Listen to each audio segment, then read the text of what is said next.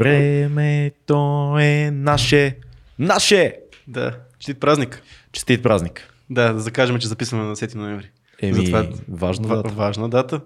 А, здравей, как си? Много добре. Кой епизод бе? Нека забравихме да обявим кой епизод е това. Това е 33-ти епизод. 33-ти епизод, а пък имаме и нещо важно да кажем в самото начало. И то е, че вече имаме първото, и, първото си партньорство зад нас Което е И- много яко. и с нашите приятели от Storytel, която е една много яка платформа, ап за а, аудиокниги. Ние знаете, че много се кефиме на аудиокниги и много, много говориме за това. И най-вече се кефиме на възможността аудиокнигите да бъдат не само на английски, а и на български, с български мгм. актьори, в български контекст поставени. Storytel имат а, аудиокниги на английски, но и гигантски брой аудиокниги на български, което е много яко. И продължава да се разширява. А нашите фенове и феновете на подкаста имат сега възможността да цъкнат отдолу в описанието. Има едно линкче. да. и да отидете и да получите а, 30-дневен тестов период към Storytel безплатно.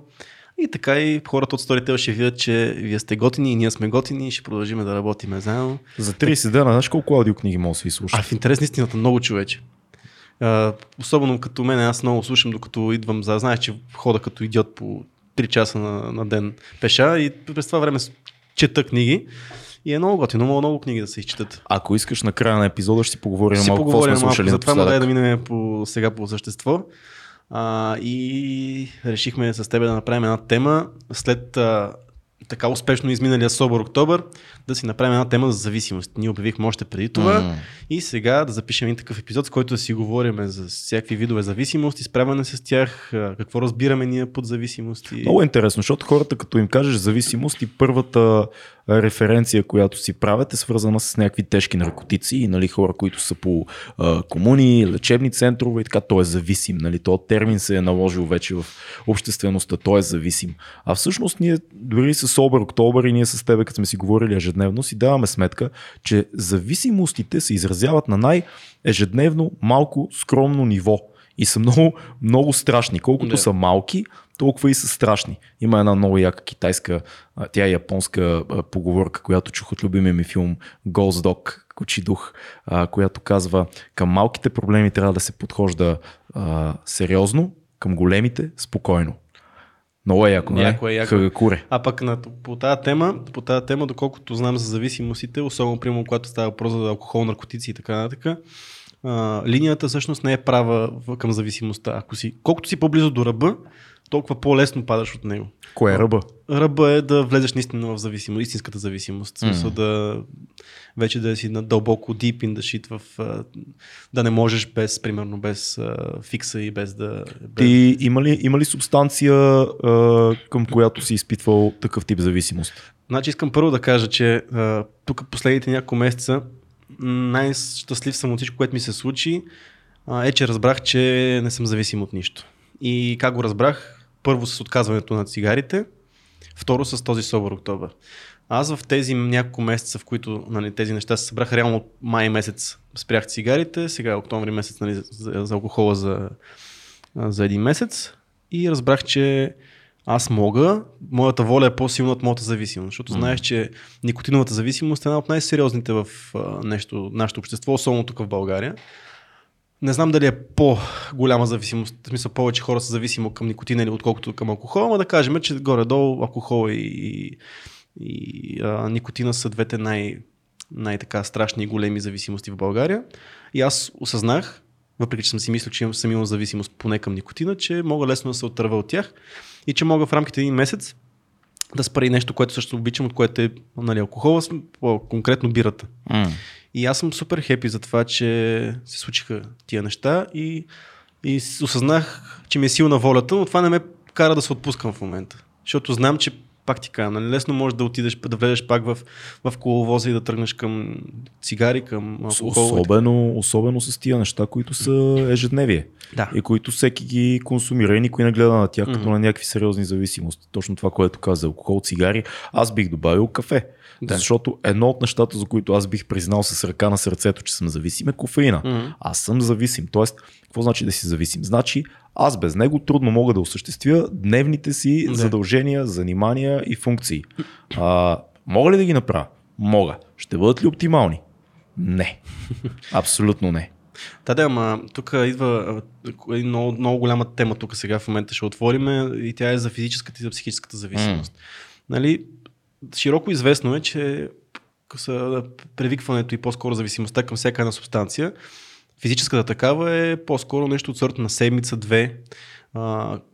Аз това го забелязах с цигарите, с алкохола дори по-малко. Дори се казва, че най- от най-тежките зависимости, хероиновата зависимост, ако минеш периода на абстиненция и оцелееш, реално след това физическата, физическата зависимост е изчезнала. Mm-hmm. И остава само психическата. Така че, според мен, а, зависимостта от кофина би, би била много по-лесна за превъзмогване, защото че ти е гадно седмица-две, обаче след това нямаш психологическите, психологическите Абсолютно. зависимости. За, за, и, значи, те, хората, реално, които са опитвали да спрат кафето, а, особено тези, които пият повече от едно или повече от две кафета на ден, mm-hmm.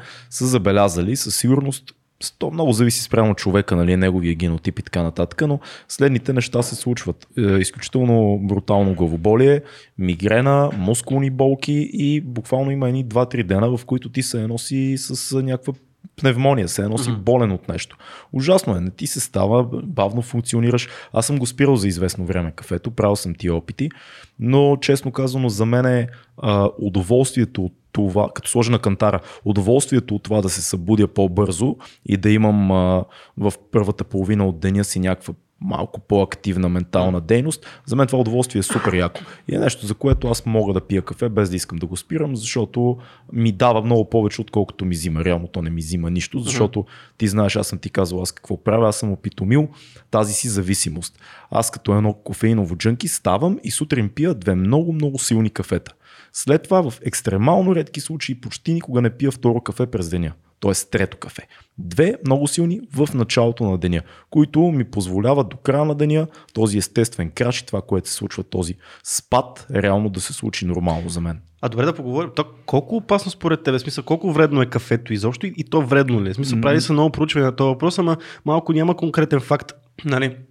Кафето е вредно, защото еди какво си, еди какво си. Най- най-голямата вреда от кафето е невъзможността да се наспиваш. Много хора да. не си дават сметка, че това да не спиш нормално а, скапва всички останали твои действия и функции. Това е физически, ментално. Ние живееме, има един много як документален филм, който съм гледал по тази тема, но не се сещам как се казваше в момента. Ние живееме в един свят, в който всички са а, недоспали инсомниаци. Mm-hmm. Зомбите, които функционираме на по 4-5 часа сън. И всеки е, а, то е нормално. Е, аз съм си така. А, аз пия два кафета в 7 вечерта и след това спя. Не, не, да спиш реално и да и да спиш са две различни неща, защото дълбокия рем сън, който те възстановява и в който мозъкът ти отпочива, не е достигнат. Ти пак можеш да спиш, да дремеш, да си цяла нощ с затворени очи и неподвижен и уж да спиш, но това не е истинския сън, който те възстановява. И това за мен е най-голямата вреда от кафето. А, има изследвания за сърцето и така нататък, но повечето от тях не са, не са кой знае колко сериозни. Казват по, по а, насякъде казват лекари и хора, които разучават нали, съня и така нататък, че 10 часа не трябва да пиеш кафе 10 часа преди сън. 10 часа според мен е напълно допустимо. Това означава, че ти можеш до обяд да си пиеш кафе като пич. Аз между към 12 на обяд, да. да. Аз това си го правя като цяло винаги. Аз мога да пия кафета, но ги пия до 11 часа, защото после нямам нужда после. Още взето. Аз нямам... Абсолютно също и при мен. Да. Ами почнахме от най-низкото ниво, нали, зависимостта към кафето, да минем освен към цигарите. И двамата имаме опит с... Да, аз съм пушил доста по- по-малко от теб. Аз бях в 20-те си години, като пушех, бях такъв парти пушач. Човека, който налазва цигарите на другите, рядко си купува и реално пушенето му е свързано с а, а, алкохол. В смисъл с сядане на маса и с а, having fun. Да. Да. Ти си пушиш обаче. Боже, какво говориш? Аз 12 години мисля, че изкарах с стаж в пушенето. Mm. Като обикновено смисъл. Абе, пуших си така по една котия не съм падал по, по, под една котия и то проблема беше, че аз минах на тези другите, сега няма да правим реклама или антиреклама. Електронните. На, да, да. Фейк цигарите. Фейк цигарите. Да. И оттам почна да пуша в един момент доста повече, защото нали, първо не се ограничаваш да пушиш вътре, вкъщи може да си пушиш колкото искаш, защото не ти се омерисва. И в един момент осъзнах, че пуша по много, котия и половина, две. Сега, усетих вече тежест малко такава, която не ми харесваше а, финансово безумно много пари се дават за нещо, което е никакъв смисъл няма в това нещо. И просто взех най-логичното решение, което може да се вземе. Интересното за цигарите нали, аз това, което съм го казал вече преди това в подкаст, че аз ги отказах благодарение на най-баналния метод и много хора са спирали по, по този начин на цигарите. Една книга на Аланкар, не пуша вече, на английски е The Easy Way of Stop, Stop Smoking, mm. нещо от този сорт. А, идеята е там, тази книга всъщност ти обяснява как ти си промил мозъка да, се, да, да, да си мислиш, че цигарите успокояват, цигарата след хранене е много хубаво, помагат ти за някакви неща. А, е такива неща, че се социализираш повече, когато си, когато си с цигара, което ти го казваш. Всъщност това са, това са лъжи, които ти си казваш. А, а има ли чисто физически аспект на тази зависимост? Има, да, има, със сигурност има, която и то е зависимост, която ти реално той това обяснява, че ти я храниш реално в рамките на 5 минути я храниш 20 20 пъти тази зависимост, с малки дози. Mm. И което е най-ужасното нещо, затова неусетно хората, това нали, Алан Кар казва в книгата си, много неусетно се престрастяваш към цигарите. Първият път, когато запалиш цигара, си кажеш, е, толкова е гадно, това никога няма да запала повече. После идва втората цигара, после идва първата котия. И в един момент си пушач. И, и реално това, той казва, че това е една от най-коварните зависимости, в а, която може да, да имаш. По проста причина, че неусетно просто се шмугва. Като някаква гадна цигара на сянка. Много гадна. Наху, да. Нахулува в живота ти. Като дим. Точно като дима. Забеляза дима как се извива почва и, цък, цък, цък, и в един момент всичко неусетно удимено. Да. Но това, което е с, с тази книга, е идеята, че ти трябва наистина да си готов и да знаеш, и да си решил, че откажеш цигарите. И това ти е просто стъпката, която те която те бута нали, да вземеш това решение, което всъщност ти помага. Няма да ти дам книга да, да ти да пушиш по две коти от 10 години, да ти дам книгата ти да прочетеш и рязко да вече да не си пушач. Няма как да стане. Не, не е само, самохипноза, реално. Самохипноза, ама ти трябва да си го, ти трябва сам да си решиш, че ще го направиш и просто да ти да си промиеш мозъка да, да, да, от всичките неща, които mm-hmm. вече си си казал. И много помага и наистина зависимостта е седмица-две. Е физическата зависимост. И след това остава и до ден днешен остава психологическата от време на време се прокрадва на... Аз, честно да ти кажа, цигарите са едно от нещата, които най-много ненавиждам. А, моя баща почина 2007 година и до голяма степен медицинската причина за смъртта му беше, че той 20 и кусор години, 30 години беше пушач. И то много пуше. А, комплицирано беше състоянието му, но едно от нещата, които изигра най-голяма роля, това са цигарите. И аз видях пред очите си как един организъм се унищожава от цигарите. И това не ми попречи, като бях в 20 си аз да пуша, но никога не можах така да се привържа към, към пушенето по този начин. Някакси да. Така, това е моето нещо. Да. А, до ден днешен ми е много странно, когато. Много се радвам, че пушенето излиза от мода лека по лека. Това, това да. показват последните нали, изследвания, но до ден днешен ми е много странно как хората не си дават сметка, по-голямата част от тях, че това е най-тъпия порок от всичките. Това е а, сделката взимане и даване, здраве срещу някакъв тип ментален експириенс е най-малката тук. Да, да. Това е сравнение с всички други пороци, който искаш хвани от леки наркотици, кофеин, алкохол. Това е най-тъпата сделка възможна. Ще взима много, може да те убие буквално. И ти дава супер малко. И ти дава почти нищо, нищо което и да само... не можеш да си докараш. Да, безумно е. Безумно е. И то, пак, пак ти казвам, наистина тези неща, които успокоявам се като, като пушат цигара. Не е верно това. Иллюзия, абсолютно иллюзия. Да, пълно иллюзия. Ти си вкарваш а, филма, че ти си вкарваш напрежение, защото не си пушил и реално ти си вкарваш фалшиво напрежение от това, че не си пушил вече 2 часа. И да, когато изпушиш а, първата цигара с тия 2 часа, да, успокоявате, ама ти, защото ти си я вкарал тая, да. тая нервност. А тези електронни цигари в момента, които набират популярност, аз почнах да засичам някакви неща, че все пак не са толкова безвредни, колкото ги изкарват. Е, със сигурност. Почнаха да се появяват някакви там, не помня, в някакво градче бях гледал, че се е разпростряло някакво а, нещо като, то не е епидемия, са пак ще кажа някаква глупост гигантска в ефир, но имаше някакво изследване, което покаже, че жителите на едно определено място, като ги изследват, една година след навлизането на електронните цигари, много от тях са им се усложнили състоянието, от тия, които преди това са имали някакъв тип белодробни осложнения и са пушили и са си мислили, че когато спрат а, нормалните цигари, да. електроните ще бъдат компенсация някаква или ще закрепят състоянието им или ще бъдат един вид по-безвредни. Uh-huh. И оказва се, че не е съвсем така. Някой, който гледа, нали, може да чекне някакви изследвания, все пак да ни. Аз съм сигурен, че те едва ли са толкова мейнстрим ти изследвания все още, защото много пари се наливат в това, но едва ли, и според мен ще се окаже накрая така, че едва ли са толкова, толкова безвредни тия цигари. Ами, да, та, всъщност, то проблема на тия изследвания е, че все още от много кратко време ги има сравнително. Точно Сега, да, да. реално 3 години още не са направени такива конкурсив изследвания да, да се вземе група, която пушила преди това нормални цигари, една група, която не пуши, една група, която пуши нормални цигари, друга група, която пуши електронни цигари, не електронните, а тези, които са всъщност какво се води. А, нагряващите тютюна устройства, защото електронните цигари са други. Електронните са вейповете, Да. а това, което говорим ние в момента, са тези, които нагряват тютюна. Да, Нали така? така. И да се вземат тия групи да се направи някакво изследване, просто не е минало достатъчно време. Те са на, те са на, на пазара нали, по-масово от 3 Това няма, 4 няма как да е, няма как да е добро за вас хората. Убеден съм, абсолютно съм убеден, че нещо ще излезе след 10 години и ще се окаже, че това не е добро за вас.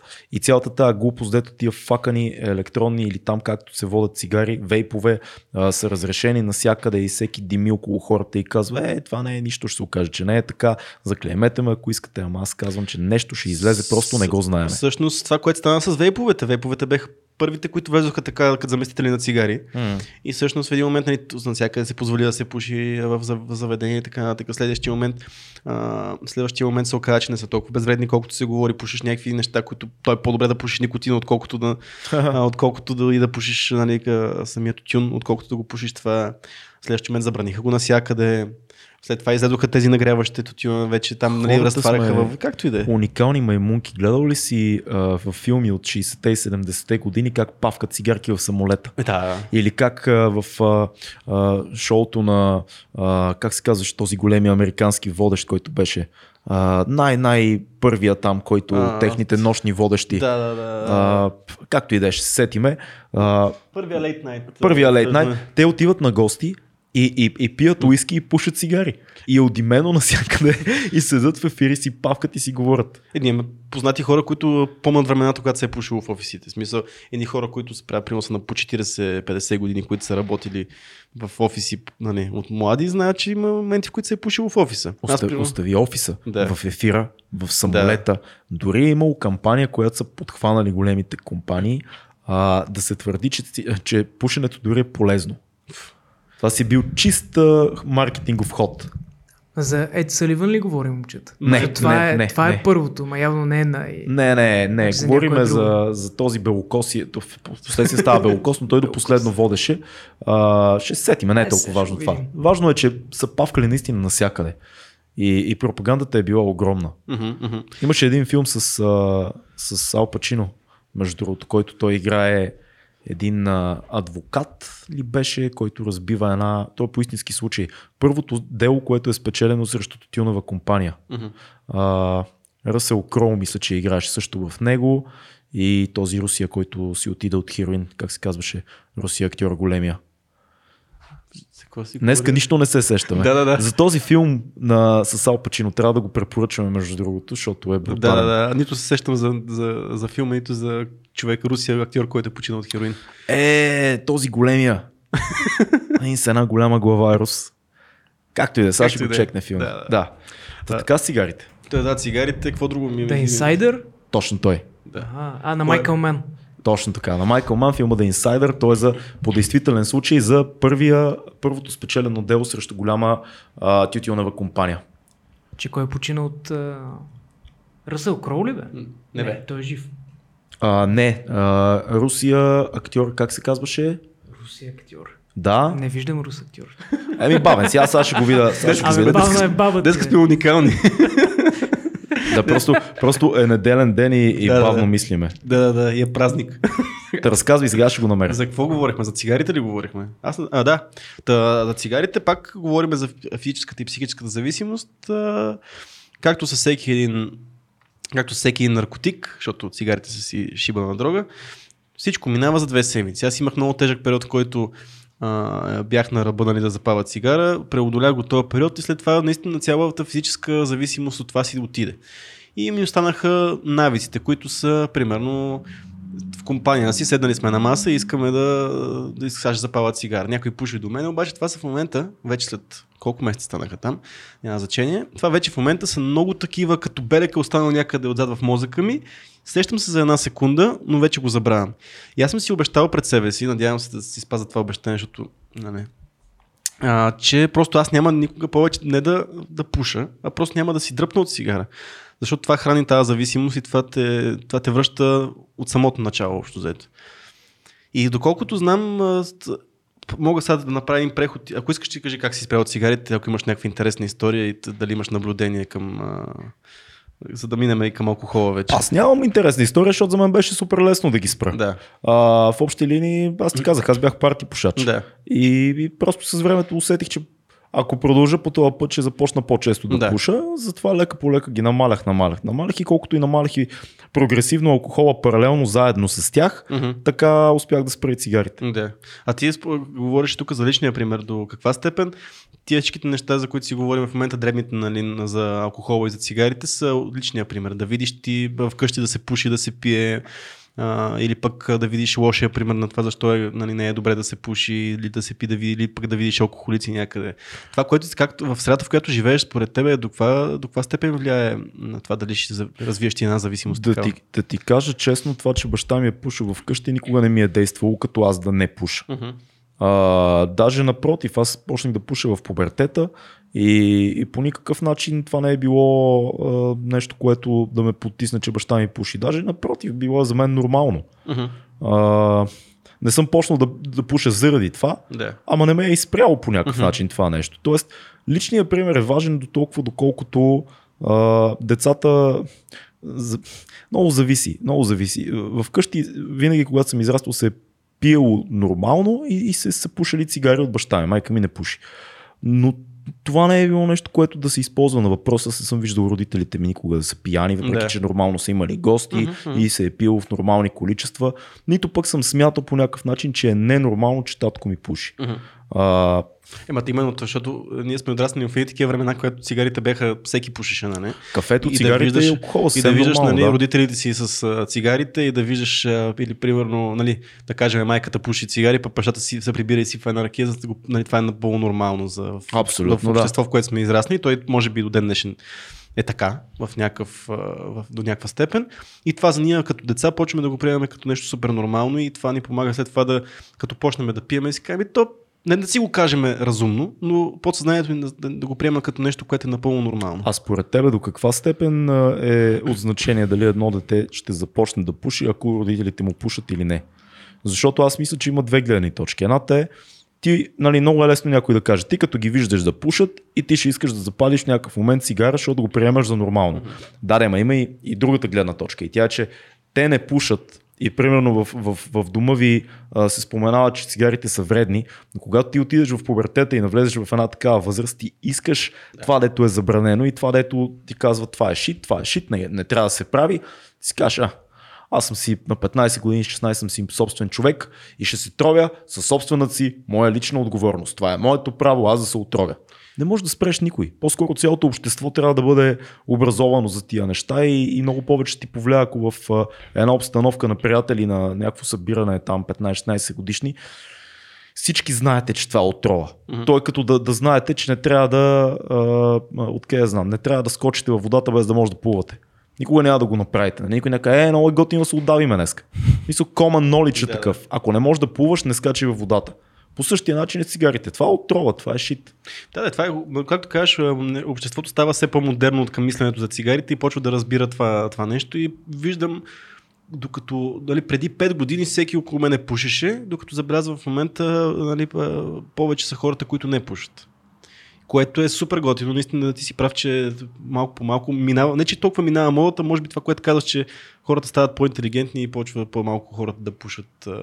Интелигентни в смисъл, че да не, не си позволят да, да се развият тази зависимост. Но това, което ти каза за личния пример, във връзка, във връзка с един подкаст гледах а, на Роган, който беше на гости а, Пен Жилет. Пен Жилет е един от най-големите иллюзионисти в, в света, част от дулото Пен и Телър. Е, той е, може би е комик по-скоро. Не знам, в смисъл. И иллюзионист, но известен и като комик, и водещ и така Той е по-скоро е гласа на, на дулото. В смисъл, ако Телър е човека с таланта, но реално то, неговото нещо, не, те са най-голямата двойка иллюзионисти. Мисъл, в, всички времена. Мгм.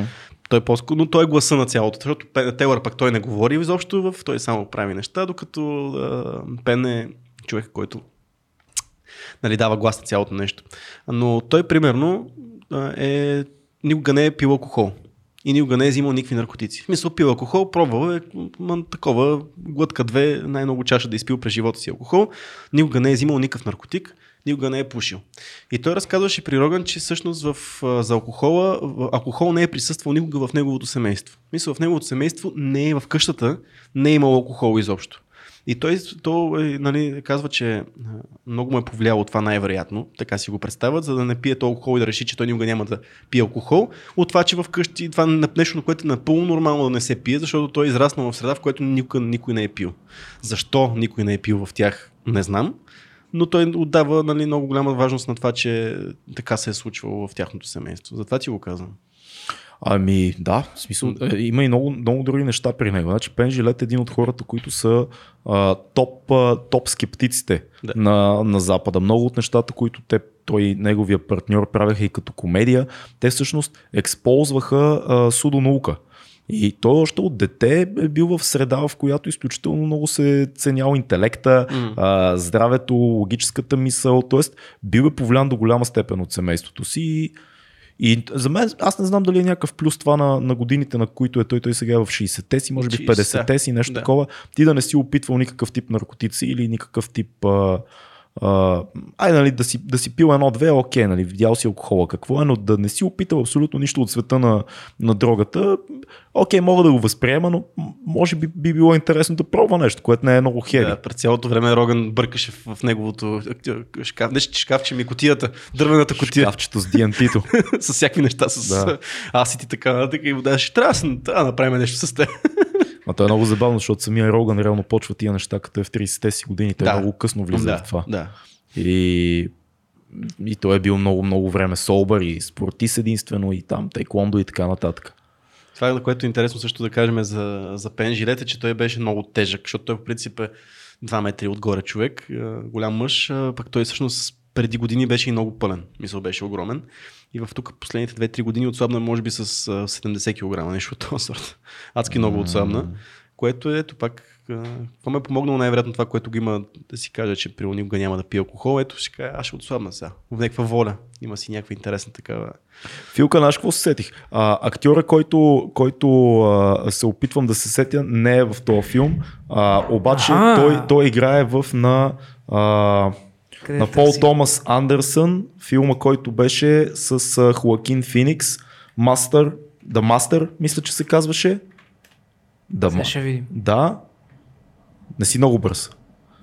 Джейми вече е намерил всичко. Джейми сигурно си има по-удобна техника от моята. Let it Не, go, man, let it go. техниката не ме е удобна. А, а, чакай. Wait. Wait. В ефир сме, момче. Да, да, да. Филип Симър Хофман. Точно така, благодаря ти. С него Да. имахме предвид и е хубаво да го кажем. Брутален, брутален Много добър. актьор, за съжаление си Страхотен. отиде. Падна ли ти камък? А, падна ми, защото се опитвах да се Да, сетя да, да, името че- последните 15 минути. Той не играе в Инсайдър. Бъркам го с друг филм, в който беше Сал Пачино, но както и да е. Да. Алкохола. Алкохола. А, да почна. Това е, това е едно от най-масовите български неща. Това е, ние пием повече от половината свят. Аз съм убеден в това нещо. Убеден съм, че това е култура при нас. Ние пием повече от много хора, които си мислят, че пият. Англичаните мислят, че пият, германците мислят, че пият. Нищо не пият в сравнение с битовото ниво на алкохолизъм, което цари в нашата държава. Ракия изгод. Както и ще пием тази вечер, Урлине. Вие ще пиете, В аз не. специалното място, където ще отидем. Вие ще пиете, аз не. А, Аз не знам къде ще ходим. виж, виж. Аз искам да ти кажа, че имам заключение от Sober October филка, което е а, интересно. След Sober October аз пих два пъти алкохол. Единия път беше на нашото а, парти, Парти. за края на Sober October, втория път беше на рождения ден на майка ми преди няколко дена в едно много хубаво заведение. И двата пъти, след като се събуждах на другия ден, се чувствах меко казано не добре. След което аз съвсем така логически се замислих и си казах, защо по дяволите трябва да си го причинявам това нещо и а, взех решение наистина много, много, много отново, както съм правил и други пъти в живота си и съм имал такива моменти, да окастря алкохола от живота си, може би ще пия на нова година пак. Ама ти не си честен. Що? Защото първия път пи много, а втория път смеси неправилни неща. Е, не, не е вярно. Първия, пи, първия път изпих а, 6 бири. Да, като Което мен. Като 6 бири, това си е. Кое- За- Не е много. А, да, м, м, м, хич. м. А втория, Е, път, е а, а втория път пих изключително културно. Пих една малка ракия и Така, а, така. там примерно половин бутилка бяло вино.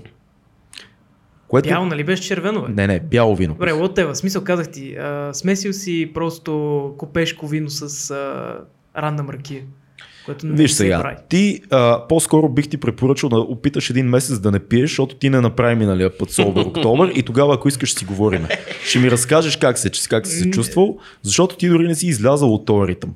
Излез малко от този ритъм и виж отстрани какво. Аз пак ти казвам, за мен беше много интересно това, че аз излизайки от този ритъм и връщайки се в него, аз можах да си направя много ясно сравнение за себе си. И това е, това е по-важно. Ти няма как да го разбереш, защото ти не участва. Ти беше прекалено слаб да участваш в Sober October. Ти си weak bitch, затова няма по стана- никакъв, стана по никакъв начин как да ми дадеш акъл на мене за това аз дали пия или не. Значи, а да кажа аз, Филка. Кажи. Замълчи. Замълчи. А, аз съм много доволен от Собър Октобъра. Първо, че пак ти казвам, разбрах, че нямам зависимост, защото мога да спра алкохол, когато си искам. И аз се разбрах, че нямаш зависимост. Да, ето ти не са ти не вярваше в мен. да. А пък другото, което разбрах и по-скоро го осмислих след това, е, че аз ще да ми е много по-лесно да спра алкохола, ако го бях спрял forever. Мисля, това, от, говорим от психологическа гледна точка, защото аз а, в момента, който знаеш, че правя Собър Октобър, викаме, няма ли да свърши този месец, е така просто ограничаваме някакъв шибан месец и ние сме си го казали. И аз съм си, знам, че аз съм подел тази инициатива и си казвам, бати, не, мога сега в момента да преба всички други, ни да изпия една бира, пък бих изпил една бира. А ако откажа алкохола в- за винаги, както направих с цигарите, ще да ми е много по-лесно, защото знам, че просто няма. Той алкохол не, съществува вече като, като, като Аз фактор. мисля, че понятия като завинаги са опасни в каквото и да било нещо Май хубаво да си го кажа, за да но, за мен. но да кажа, че много, много рядко бих пил в момента. Пак най-вероятно ще пия пак на коледа или на нова година по семейни поводи, но наистина за мен беше много ясна, много ясно се очерта свежестта, която имах през този един месец и, и дори в случаите, в които поради работа не мога да се наспивам, шита от недоспиването поради това, че не съм пил, беше много по-малко, отколкото когато комбинираш а, алкохол, недоспиване, много работа и така нататък. Тогава просто един вид направо ми пропада ми а, вайба на, на целия ден, Мгм. което не съм много сигурен, че е много рентабилно. В моя случай, пак казвам, не, а, никога не бих а, по никакъв начин а, убеждавал никой да разсъждава като мен. Фил, знаеш, че те обичам. Пияница мръсна. Цунки гунки. А, а, да. Разсеях се нещо, извинявам. Е, какво се разсея? Кажи сега ти за пиенето. За пиенето? Ами не, аз казах, че ще пия малко по-събитийно.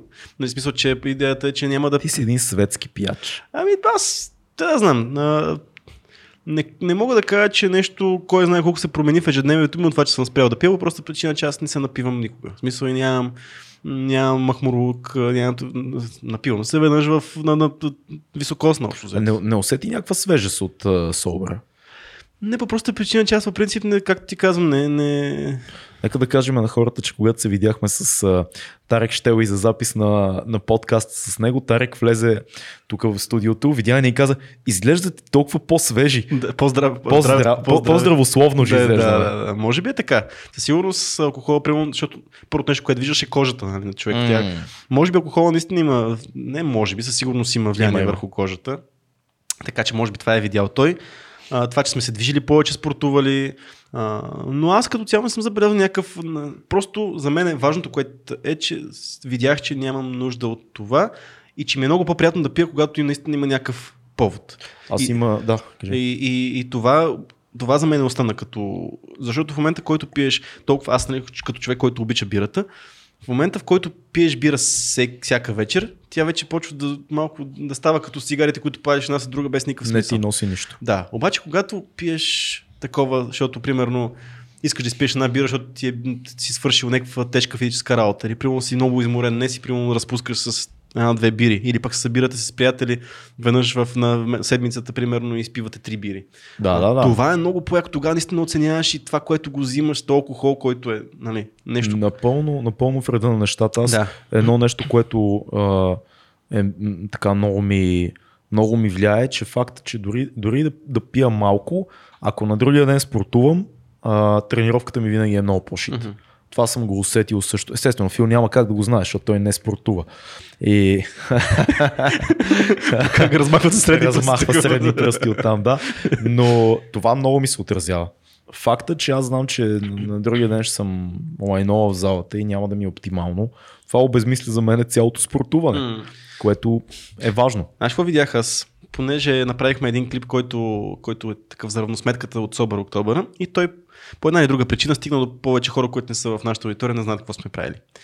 А, и в коментарите, които имаше под Фейсбук нали, поста с видеото е такива, хората се смееха едва ли не, а, ние не можем, никой не мога да направим това, тагваха се някакви хора, а ни- никой не ни е казал, че трябва да спрем алкохола, в смисъл някакви, реално модерното в момента, както си говорихме едно време, че е било в, по филмите с цигарите и, и в обществото да се пуши навсякъде, в момента това е с алкохола. И всеки си пие като смог, братче. Да, няма нищо лошо, ако, ако се чувстват добре. Истината обаче е следната. Ако погледнем най-големите а, изследвания по, по, по тази тема, алкохола си е пристрастяване, физическо, психологическо, социално прият наркотик. Аз наскоро имах един разговор с една психоложка а, от един а, антидрога център а, и, и, и това, което си говорихме е, че наистина тревата е гейтвей дръг. Това колкото и да, да сме така, колкото и да сме защитник на легализацията, е факт. Тревата е гейтвей към, към врата към други наркотици. Никой не почва да шмърка кокаин, никой не е ползвал нищо и първото му да е кокаин. Но истината е, че големия гейтвей, голямата врата към други неща е алкохола. Мгм. Не е тревата. Това, което всички първо започват да правят, е да пият. И това те отваря към леки наркотици, тежки наркотици и т.н. А, и ние тук това го смятаме за нищо, особено поколението, което е в 50-те, 60-те, 70-те си години в България, те казват, а, тези лоши наркотици, треви и кокаин и да, да, да, да, да, айде сега си сипем по една ракия. Ракията е нещо много яко, но ако с него се действа на принципа всяка вечер след работа 2-3 ръки, ти имаш проблем. И това е, и, и това е истината. Няма какво да си кривиме душата. А, мани го, да, т- ако, ако минеш на следващия момент да не можеш да функционираш целия ден без нещо, познаваме такива хора, виждаме такива случаи ежедневно, защото то там се стига. Дневно. Да, примерно да, да извадиш а, сутринта да тръгнеш с волитровките бира или сутринта да си вземеш патрончето от магазина. Всеки, имаме, всеки си взима кафе от квартално магазин, че вижда хората сутрин какво пазаруват на М. И знае, че хората много често или, а, значи 50% взимат кафе, другите 50%, другите 50% взимат патрончето. Според мен зависимостта към алкохола е много, много сериозна. Но просто тук, в нашите ширини, изобщо по света, не само тук, към това по никакъв начин не се проявява сериозност. Мгм. А, хората си казват, ти, си, ти имаш проблем с алкохола, ако ти си някакъв алкохолик, дето не може да отиде на работа вече от това, че целият трепери и е нон-стоп Да. пиян. То не, не е това истината. Истината е, че ако за- теб е жизненно важно в края на деня ти, като един работещ нормален човек, задължително ти да изпиеш три бири или задължително ти да изпиеш две ръки в края на деня си, всеки ден, значи има нещо, което е, е много ценно за теб в този експириенс. И това е зависимост. Това е тип зависимост. Мгм. Тя може да не е страшна. Ти не, си Мгм. за, ти не си за център за алкохолици. Ама пробвай да направиш ни 10 дена без това, виж как ще се почувстваш. Именно, Защото да. трябва да го подценяваме. Даже 10 дена според мен не мога да го оцениш, защото 10 дена ще- има още а, физическата зависимост на първи месец. Не е нужда до октомври. Ние мислиме, сега да го кажем, да го правим. То, всек, поне тук в близкото бъдеще, да е без значение дали снимаме подкаст или да не правим подкаст. Аз лично за себе си, защото ти ясно, че вече няма да пиеш, но аз лично за себе си вечен, ще правя. вечен собър октобър. Но аз лично за себе си ще правя всяка година Собър Октобър. А, това е просто да те държи шарп, да, за да знаеш, че един месец можеш да спреш. Ти свери часовника. Ако не можеш, значи наистина имаш проблем. А, и да, това е моето решение е, за цялото нещо и е хубаво наистина да, да направиш една такава отрезвяване. Един месец е напълно достатъчно, за да видиш дали наистина имаш проблем. Значи, а, ние говорим за тия неща, но сега като се замисля, ние пропускаме много, много друг тип зависимости, за които не говорим. Една от най-големите зависимости, които в момента съществува и е още по-подценяване и от алкохол, и от кофеин, и от всичко, е зависимостта от Уоу. ей това. Тя в момента е най-голяма невероятно. От телефончето. Да. И аз съм виновен много с това, както и, и всички, които познавам. Нон-стоп чекваме Facebook, Instagram, YouTube, а, а, всякакъв тип сайтове, нон-стоп, особено mm-hmm. социалните мрежи, който ми каже, че има някакъв тип социален профил някъде и не е под някаква форма пристрастен и не чеква, и като дзънне тая към банка, че нещо ти е лайкнато или някой ти е коментирал или твоя коментар или някакъв тип notification, едно малко маймунче в мозъка ти не, не, mm. не, направо не оргазмира, разбираш, yeah. то направо умира от кеф. То свършва и ти свършваш с него и искаш да чекнеш. Ами, тук е, май, друга е теорията. Друга, друга е теорията всъщност тук. Това как се случва е така, но това, резултатите от това нещо са, са други. И това е, в момента дочитаме на, дослушваме една книга в Storytel, а, която е, се говореше точно за, за този стрес постоянен от, а, от, от, от телефоните. Всъщност, ние не сме еволюирали достатъчно да имаме смартфони. И всяка вибрация на телефона ти, която в момента знаеш, че с а, месенджери, вайбъри, инстаграми, колко много нотификации получава, имейли, колко много нотификации получаваш на ден. Мозъкът и тялото ти свързва вибрацията на телефона с, защитата, с заплахата от хищник. Мисля, такава а, хормоналното хормоналния, хормоналната реакция на организма е същата. Как така? Като заплаха от... Същите хормони се отделят в тялото, когато ти извибрира телефона с шумолението на змията в храста, како си... Е, е, моят телефон няма вибрация, не, не знам, но странно ми звучи това. Мозък, в смисъл същите нива на, на стрес се... Ама заради самата вибрация? Или заради нотификация? Заради нотификация, нотификацията okay. като цяло. Така. Да, в, в началото се започва от вибрацията, след това вече се развива като всеки notification, всяко пилкане на телефона ти, а, ти а, малки нива а, а, на хормон на стрес ти пуска в тялото. Това, което аз съм чел по темата, е, че това е а, награда, сигнал награда, логиката. Mm-hmm. Тоест, това е кучето на Павлов. Mm-hmm. Ти а, имаш алармичка, някаква нещо, някакъв сигнал, след което получаваш награда. Наградата е новата информация. В, в случая с Facebook и с Instagram е най-гениално, защото наградата е под форма на това, че някой някой ти да одобрение. Mm. Това е нали, лайк, коментар и така нататък. Това е одобрение. И когато много пъти повториш процедурата сигнал, награда, всеки път в който чуеш сигнала, желанието ти да получиш наградата става все по-силно mm-hmm. и по-силно. То не сваля, не сваля интензитета си. Тук си прав, ама според мен по-важното е това хората, които сега в момента ползват мобилни телефони най-вече за работа, защото имейлът ти е на телефона, месенджер много хора ти пишат по работа и реално ти а, не знаеш в кой момент това нещо, което ще получиш това съобщение, ще ти е нещо важно за работата, нещо за кариерата и така нататък. Това е да, е по-важното, защото... Да, бе, м- м- м- да, нека бъдем честни. В повечето случаи не е това. В повечето случаи някой ти е лайкнал тъпата снимка. Зависи. В повечето случаи е това. Аз съм съгласен с Цеци, между другото, защото аз го имам този проблем и е основно заради това, което той казва. Аз често гледам, за да видя дали не е по работа. Точно. Аз върша супер много работа абсолютно, по Абсолютно съм съгласен. Има го и този момент. Вие знаете, аз също работя много с социалните си мрежи. Ето, Те да. съществуват по професионални причини на първо място. Но, но, мозъкът ти това не го разпознава дали е по работа или да ти задоволи а, малкото егенце, което ти е в главата.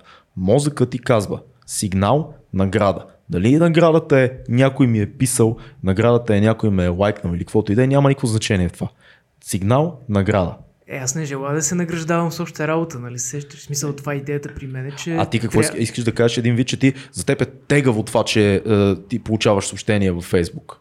Не. Да, повечето, или, или че повече, някой ти е лайкнал пост. Повечето хора в днешно време, днешното общество и все по-голям проблем ще става това нещо, ще е точно това стреса от всеко едно съобщение, че може да бъде, а, че може да бъде, не ми... ако бъде пропуснато, ти ще пропуснеш нещо важно делово. Да, но, но, да, но ти ще да. пропуснеш нещо важно генерално.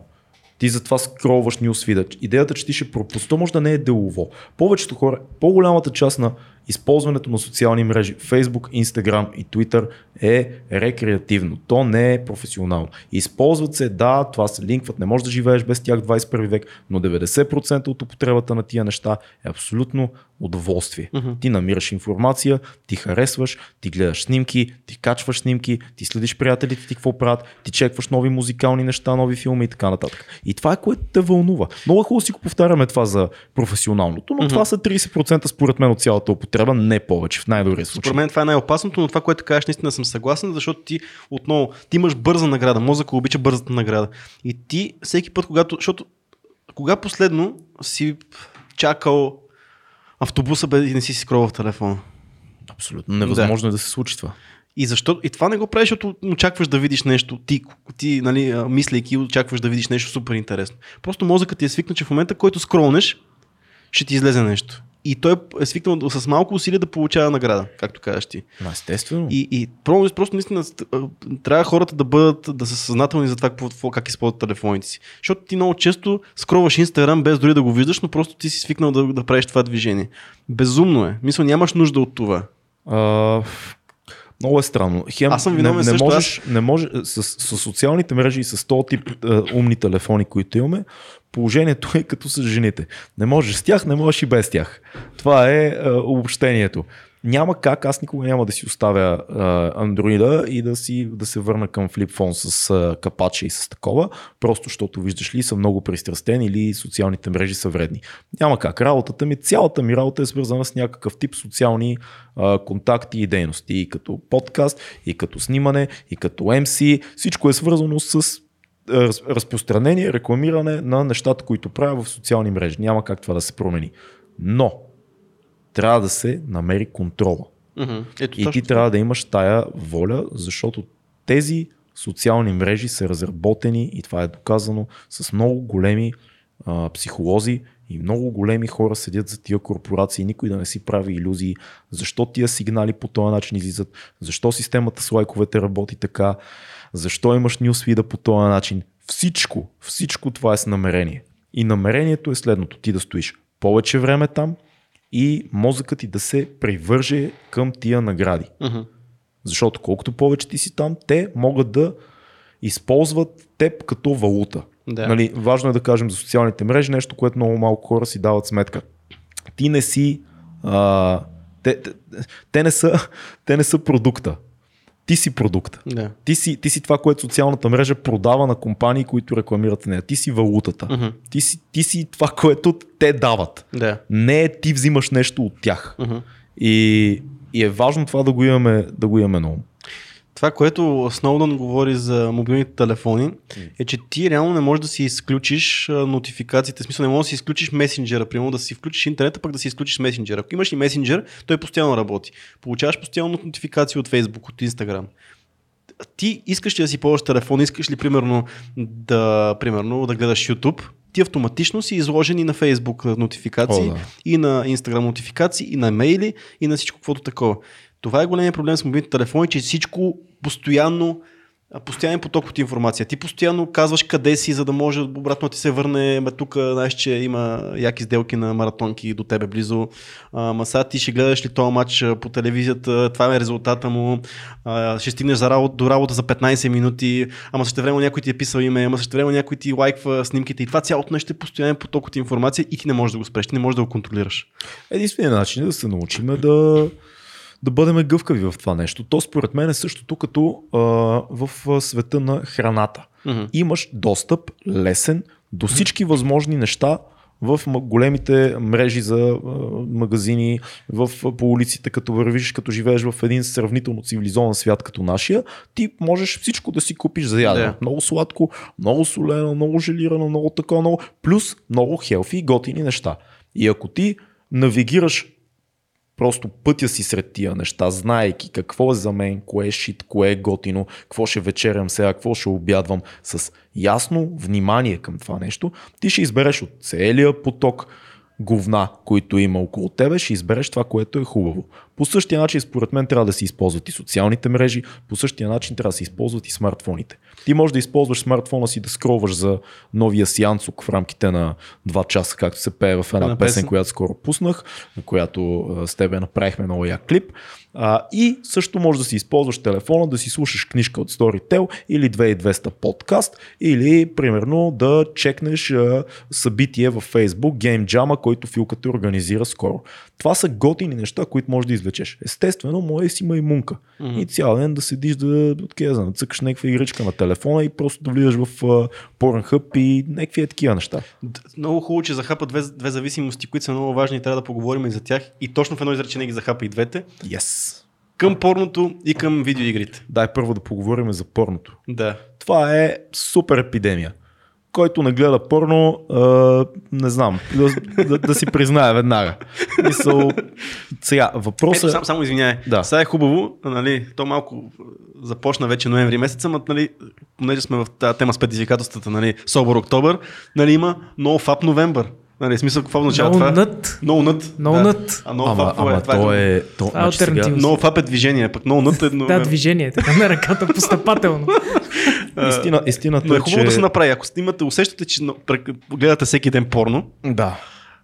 Направете един месец без това. Моля ви. Сега, дай да, да уточним, защото NoFap а, само порно ли е или изобщо без секс? Nut е без нищо. No е без нищо. Това няма как да го направим. Да, да, това е екстремно. Смисъл, Това е това е за амиши. Кажи сега за NoFap. Какво е точно? Дефинирай го, Филка. А за NoFap а, мислих, че той е като ноуната. В смисъл, мислих, че са едно и също. NoFap не е ли само мастурбация? Мисля, че да, NoFap е само От мастурбация. името логично. NoFap е да, точно така. Ама NoFap не е нещо, което правиш за месец. NoFap е като цяло Добре, да поговорим движение за изцяло. Да, да, да, да. да станем сериозни за миг, защото хората сега ще си кажат, е, вие луди ли сте, каква зависимост от порното? Окей, отново. Това е една от най-разпространените зависимости в 20 и 21 век, защото достъпа е толкова лесен. Какво би казал някой, ти взима това, какво те ощетява тази зависимост, това е супер яко, да можеш да си гледаш клипчета и така нататък. А, това, което ти ощетява порното, е, че те свиква на а, свиквате на много голям избор, на много Да. големи вариации, да почнем от там. Тоест мозъкът ти започва да изисква все повече и повече вариации от нови жени, нови типове а, секс, все по-екстремно и така нататък. И това започва да те отделя от истинския живот. И после, когато ти си с твоята хубава приятелка или излезеш на среща с момиче и отидете да правите любов и, нататък, тогава ти чувстваш, че е твърде равно, М. че е твърде, че няма нищо общо с това, което си гледал толкова време. А всъщност, да го кажем за всички наши по-млади а, зрители, а и, и за всички наши приятели, които го знаят, истинския секс и порното нямат нищо общо. И е хубаво това да се каже. Порното продава иллюзия за секс.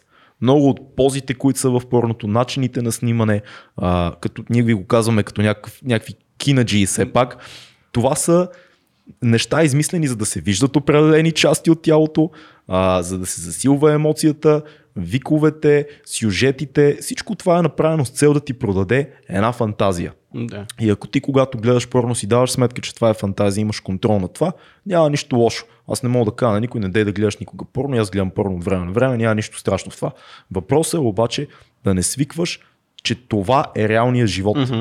Отношенията между един мъж и една жена в сексуално отношение, в сексуален план не изглеждат така. Да.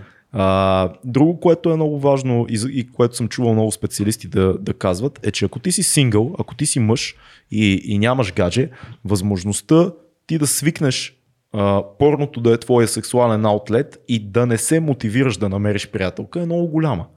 Тоест ти можеш да почнеш да живееш с идеята и ми хубаво са, прави ми се секс. Пускам си клипче, задоволявам се, нали? Отминава този нагон. Мисълта изобщо ти да отидеш да търсиш жена, за тебе става много такава. За какво ми е? В смисъл, разправи, проблеми. Не можеш да се мотивираш за това нещо, защото сексуалната енергия е много важна. Тоест, това нещо те демотивира.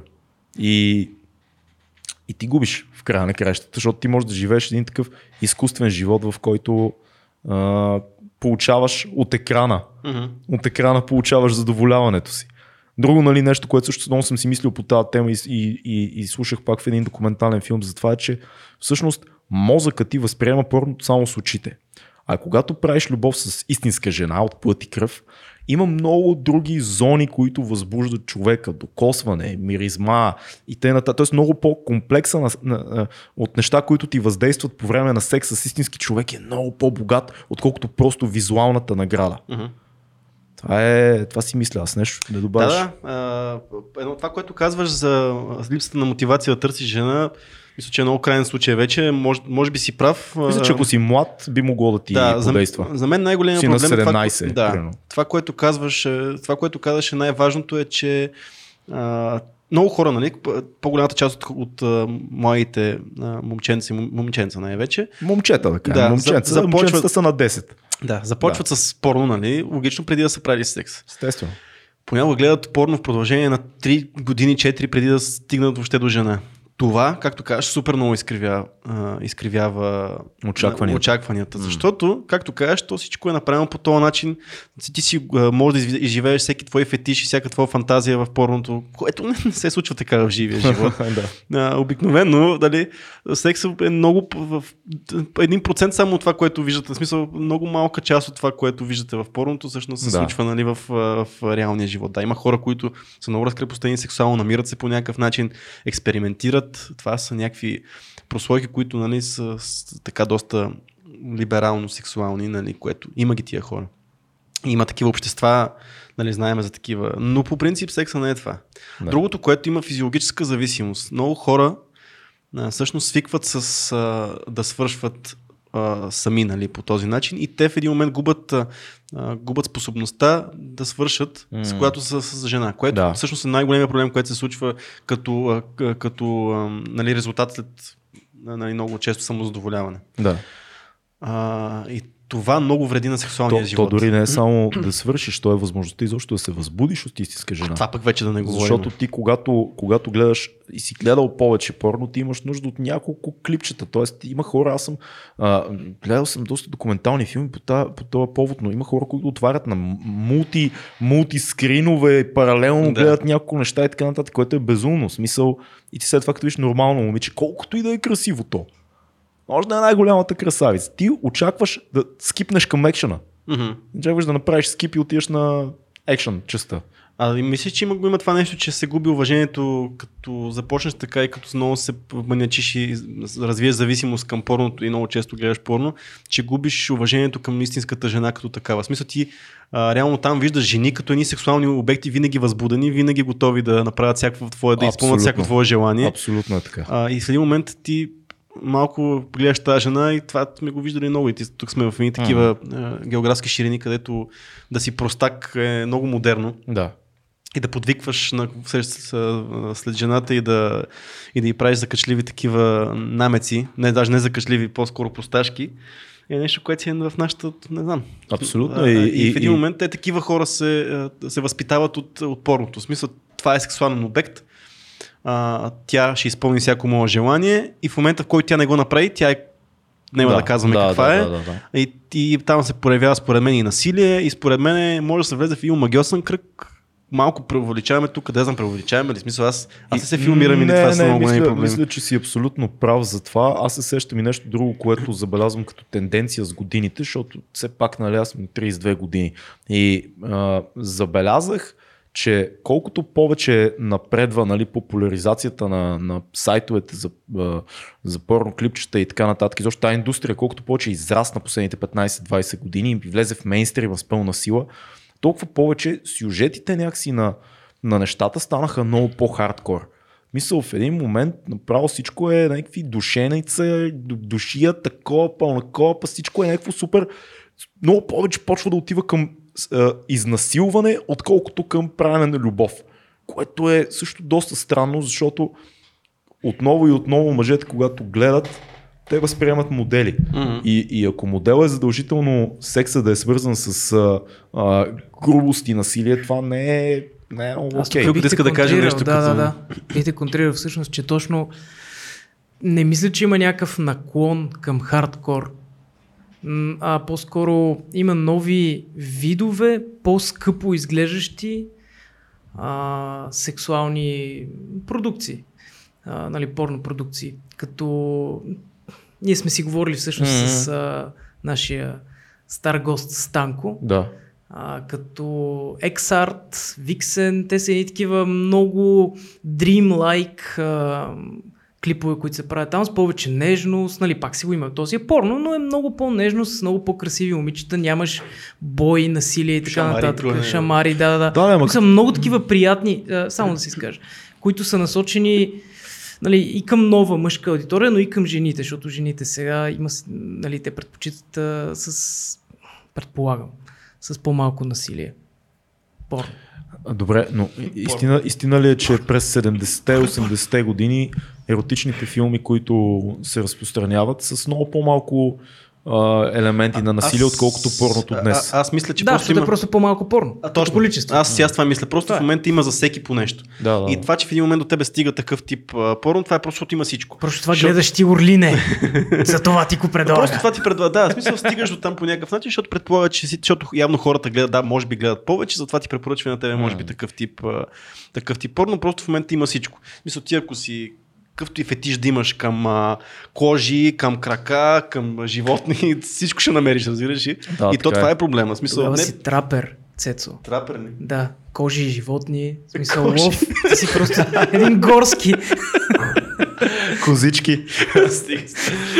Дай да спреме с порното, защото ще... Дай само като заключение, какво може да кажем? Не, не, не казваме не гледайте Всичко в модерация. Смисъл да... Казвайте, да... казваме точно това. Ако почнете да се чувствате зависими от това, че задължително трябва да гледате всеки ден някакви мръсоти, и, значи дайте си малко време, починете си малко от това.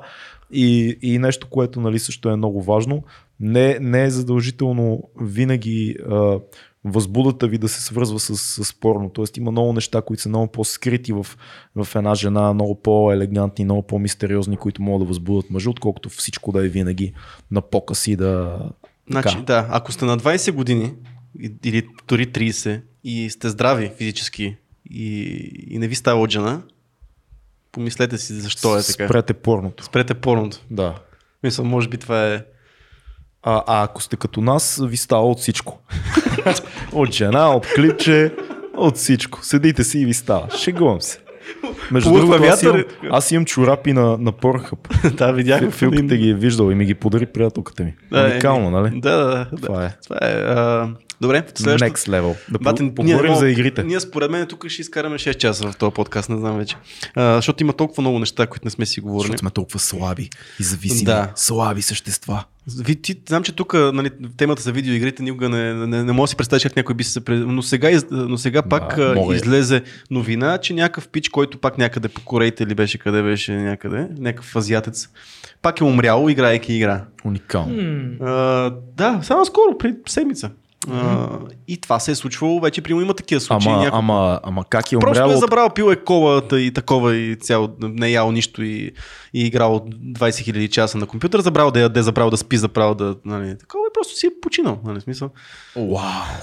Да, това не е за първ път, смисъл. Колко, колко, а, колко лесно умираш така? Смисъл, Трудно. Тялото, тялото ти може да издържи без храна доста време. Тоест той явно се е дехидратирал, явно не е спал много време, може би имал и някакво предварително състояние, което е усложнило нещата, не знам.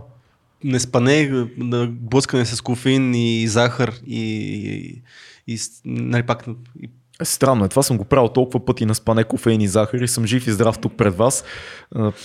Слаби, слаби корейци, wake bitches. Не, шегувам се. Нека почива в мир такива- човека. Изумително. Има хора, които играят по 20 часа на денонощи и спят по 3 и после пак играят. Вие знаете повече за това много от Да. мене. Ами има един тип игри, които са доста, нали, може да се престрастиш много лесно към тях. Това са два типа игри. Едните са е, тип игри, като да кажем, много пристрастени хора имаше към, първо към Diablo, после към Warcraft, е, World of Warcraft. По простата причина, че там е много грайнд. Нали, това е един термин, който а, се използва в тия среди. Грайнд е това е, че постоянно трябва да правиш нещо, дори малко да е безмислено, но ти трябва да дигаш левел, да събираш някакви предмети, и всъщност от това ти зависи колко си добър е този грайнд. Реално ти, за да си, да си в някакво ниво, а пък ние хората сме, нали, искаме да сме добри в нещата, които правиме, а пък тези игри малко са създадени така, че много трудно да си добър в, в тях. И това в един момент те вкарва в, то, в тая схема и в тая а, в този коловоз, че ти, ти само за това мислиш. Ти трябва да седиш да грайндиш, да го, правиш, да го направиш това нещо, за да бъдеш много добър. А ти дори понякога се състезаваш с някакви доста слаби хора, но ти искаш да си най-по-добър от тях. Даже не става въпрос да си професионалист много често. Хората, Да. които, хората които имат проблеми с пристрастяването а, към игри, дори не са толкова добри. Те просто... А има ли, има ли елемента на, на бягството? Тоест ти до, такава, до някаква степен не харесваш живота си и намираш в игрите нещо, което те нещо, което ти дава повече. А, не мисля да ти кажа честно. Мисля, че просто отново а, те се възползват се игрите от а, лесната а, този механизъм на, в а, мозъка на човека, който лесно се престрастява към неща. Получаваш награда, а, получаваш награда и ти искаш отново да, да натиснеш копченцето, за да получиш тази наградка. Фил, ти като един а, експерт в а, гейминга, какво ще кажеш? Мгм. Ами, по-скоро контра на Цеци до някъде, защото от моя личен опит, чакай тук да сменям камери, а, аз до някъде бях до към 18 годишна възраст по-асоциален смисъл. Малко приятели, малко наброй, нали? И много, излизане и много, и много порно. много книги, всъщност. Тогава нямаше порнове, само списания, нали знаете. Да. И основно с, играх вкъщи игри, в смисъл по-малко излизане, почти никакви дискотеки, барови и такива неща, нали. Тотално противоположност на брат ми, който е party animal, Да. нали, шаутаут брат ми. А, и мисля, че си беше някаква доза ескейпизъм. Нали, не, никога не съм бил зависим, в смисъл аз много си обичам до ден днешен игрите, играя доста малко сега, но, но когато имаш а, по-малко външни контакти, достъп до, а, до, досег до външната среда, оставаш вкъщи и играеш игри. М. Без да съм влизал в тия грайндовете, като World of Warcraft и Dota. Може би наистина има някаква предразположеност. Определен тип хора се престрастяват, но пък и към определен тип игри, защото ти не играеш такива игри, които водят mm-hmm. мен вероятно толкова. Другото нещо, което аз съм усетил престрастяване, е, примерно аз много дълги години съм играл Dota. Dota е, всъщност ти правиш една, едно и също нещо. Една игра на Dota се прод- продължава между половин час и час и половина, да кажем. И след това почваш нова. И и реално там го нямаш този грайнд, но постоянно искаш да побеждаваш, постоянно искаш да ставаш по-добър. А пък тя е игра, която много трудно играеш на високо ниво. Мисля, Мгм. защото много неща се изисква. Там много познание, много познание, много скил левел се изисква, много а, реакции. А, в смисъл много, много комплексна, много сложна игра.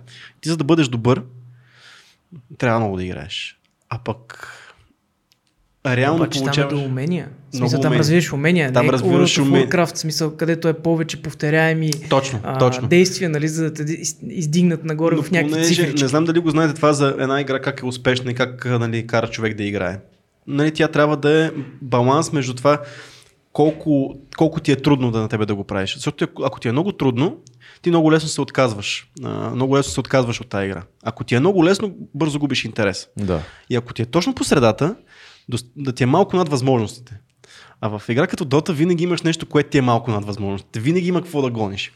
И тебе това те кара да седнеш в единствения си това. Аз съм го правил. Примерно имам една събота неделя, в която имам да свърша хиляда неща и аз да изкарам тази събота неделя и се чувствам щастлив след това, брутално, да изкарам зад компютъра, играйки Dota. Което е безумно. В смисъл, това е нещо също, което отказах. Код търки. В смисъл, просто спрях да играя. И много неща съм се отказал последната, последната година-две. Как, как се постига по някакъв начин модерация в това нещо?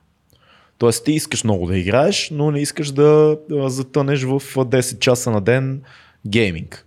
Особено ако си по-голям. Имаш повече отговорности и семейство и така нататък. Налагаш си някакви Примерно днеска си слагам, че играя 3 часа днеска и след 5 дена пак. Ако може или 2 часа на ден, или какви са... Ама не, ти, ти каза решението във въпроса. Да. Просто имаш много отговорности и много по-важна работа. И... Ема то това, е, това, е, точно, това е точно проблема на, на зависимостите, че ти ако имаш отговорности, но си зависим, ти си по-склонен да избуташ отговорностите назад Именно и да. да, отидеш през Именно да. зависимостта. Е, значи не, много независими хора сме тук. По принцип, по принцип е така, но наистина смисъл, ако си зависим от игрите, по-скоро наистина ще, примерно, ще предпочита да играя играта, отколкото да се видя с теб или Да. още по-лошо, ще предпочитам да играя играта и си, ще кажа се обада в работата, че съм болен, само защото ще... Със сигурност някакви хора много- го правят това нещо. Супер много хора го правят, просто Да. се обаждат, днеска съм болен и просто защото е решил, че ще играе днеска цял ден. И цял ден гейминг. И цял ден гейминг. И това е много хора, смисъл, това го правят, смисъл. И това е нещо, което много често се случва и трябва да се внимава, но това е просто да се върнем. Пак ще направим и кръга и с а, зависимостите, с всичките други към субстанции и така нататък. Проблема на субстанциите на зависимостите не е физическа. Изобщо не е физическа, психическо е всичко. И ние, на, ние сме много тъпо устроени и много лесно се подаваме. Всеки човек е много лесно податлив на всяка една зависимост. Защото просто мозъка му дава, просто мозъка иска да получава бързи, лесни награди и то, той много лесно вижда къ- откъде ги получава. Разбираш? И смисъл, а, гледах нещо, което а, Джордан Питърсън, не сме говорили отдавна Джордан Питърсън, трябва да се го споменеме. Подготвил съм се да му изслушам книгата в аудио вариант този път. Аз го направих вече това. Не съм впечатлен, казах вече. Да, разбрахме. А, да. Но той обяснява, че нали, ти даваше пример с кокаин. взимаш кокаин. Ама ти не взимаш просто е така кокаин. Ти си попаднал в някаква среда, ти си направил някакви действия, стигайки от там да, да, О, да. да. да, да шмъркаш кокаин. Мозъка получава ендорфин, а, което е до удоволствие от това, че си взел. Обаче това не означава, че мозъкът ти възприема единствено и само а, шмъркането на кокаин като нещо, което ще му достави удоволствие. А всичко преди това, което се е случвало до смъркането на кокаин. Демек, Мгм. мозъкът ти почва да иска от тебе и да те кара подсъзнателно да отидеш на това парти и да се срещаш с тия хора. Да. И, и всъщност това завърта целият цикъл. Мозъка иска да получи, той не иска кокаин. Той иска да получи а, ендорфин. Това, че ти го получаваш от кокаина, това си е твой проблем. Но просто мозъка вижда, вижда патърна и знае как да, да те накара да, да стигнеш отново до кокаина, за да може той да се чувства добре. М. И всъщност това е една, нали, просто тези неща, които са ни накарали да оцелеме толкова милиони години, в момента ни е бават супер много за зависимостите. Защото мозъка знаеш, че обича да си пести време и обича да влиза в най- най-удобната дума е наистина на английското патърн. Какво е, как мога да го преведем? Модел на поведение. Моделно поведение. И реално той иска да спестява, да не мисли, да, Да. да. Да, пести енергия, защото има много по-важни неща, които трябва да прави. И тия неща да ги решаваш, ти като индивид да ги решаваш автоматично. И на тебе това да си отвориш бирата, в тая простия случай да запалиш цигарата, ти се поражда точно от този модел на поведение, М. в който ти си влезнал. За да спреш, трябва да го разбиеш. Обаче мозък не иска да го разбива, защото той получава удоволствие от това.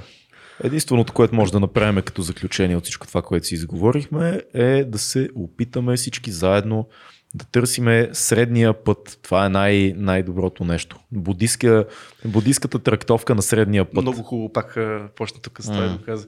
Също Питърсън казва, че най-добрият начин за справяне с зависимости е а, духовна, духовна ангажираност, духовна промяна. Какво мислиш Да. за това? Аз много, ще това дава примера, примерно в щатите много често анонимните алкохолици са свързани по някакъв начин и с църквата. О, много често, да. Много често. Ти намираш упование в нещо по-голямо и, и общност. Мгм. Тия две неща. Общност и, и higher, higher power, higher Да. meaning. М. По, по, по-висок смисъл, по-задълбочен смисъл на живота ти.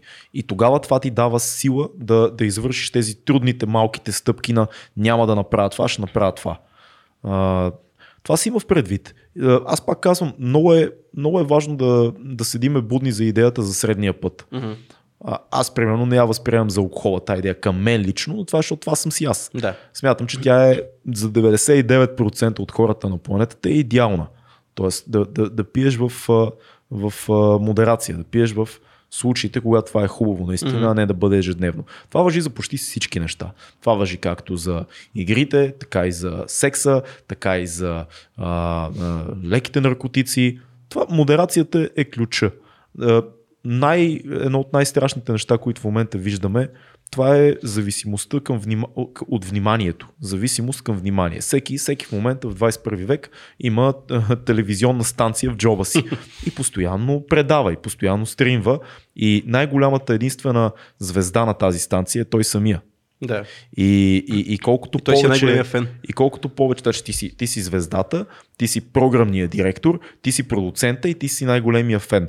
Но ако случайно почнат да се появяват и други фенове, тази твоя зависимост към внимание и цен- цен- цен- центоти, т.е. защото ти, ти пу- пускаш нещо и може да имаш 20 лайка. Разбираш, може да имаш 20 лайка и 3 коментара, което в световен аспект нали, на известни хора е нищо. Но ако ти утре имаш 21, това за тебе е бонус. Мгм. Това за тебе е ти си звездата. Това е внимание, което никога до сега не сме получавали а, в историята на човечеството по този начин. Всеки да може да бъде световно популярен. Всеки да може да бъде харесван от голяма група и тя да има валута, с която да изразява вниманието си. Това е много страшно. Ние сме в интересна позиция спрямо това, твоя теза, която ти си напълно прав. Ама излизат и някакви хубави неща от това нещо, но пък излиза и много плява. Отново казвам, средния път.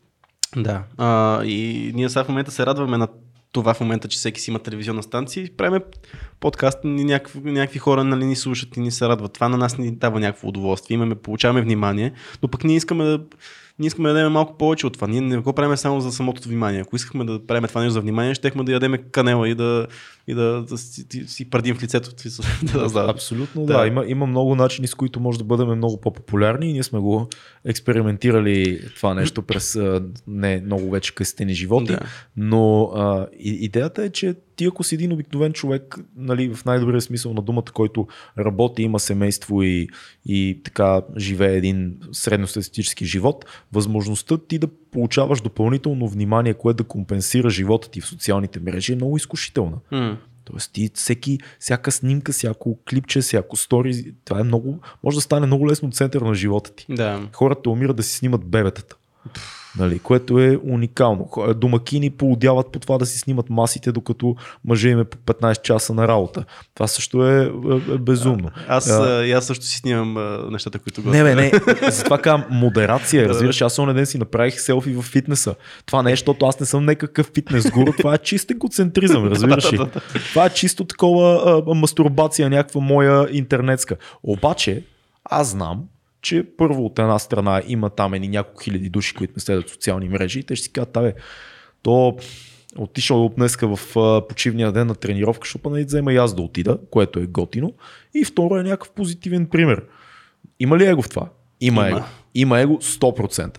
Но модерация. Не казвам не си снимайте селфита, не казвам не си снимайте трапезите, не си снимайте каквото и да било, не си снимайте бебетата. Ако са красиви, снимайте ги, ако са грозни, не ги снимайте. Но, но, но, защото има, искаш да ти кажа защо.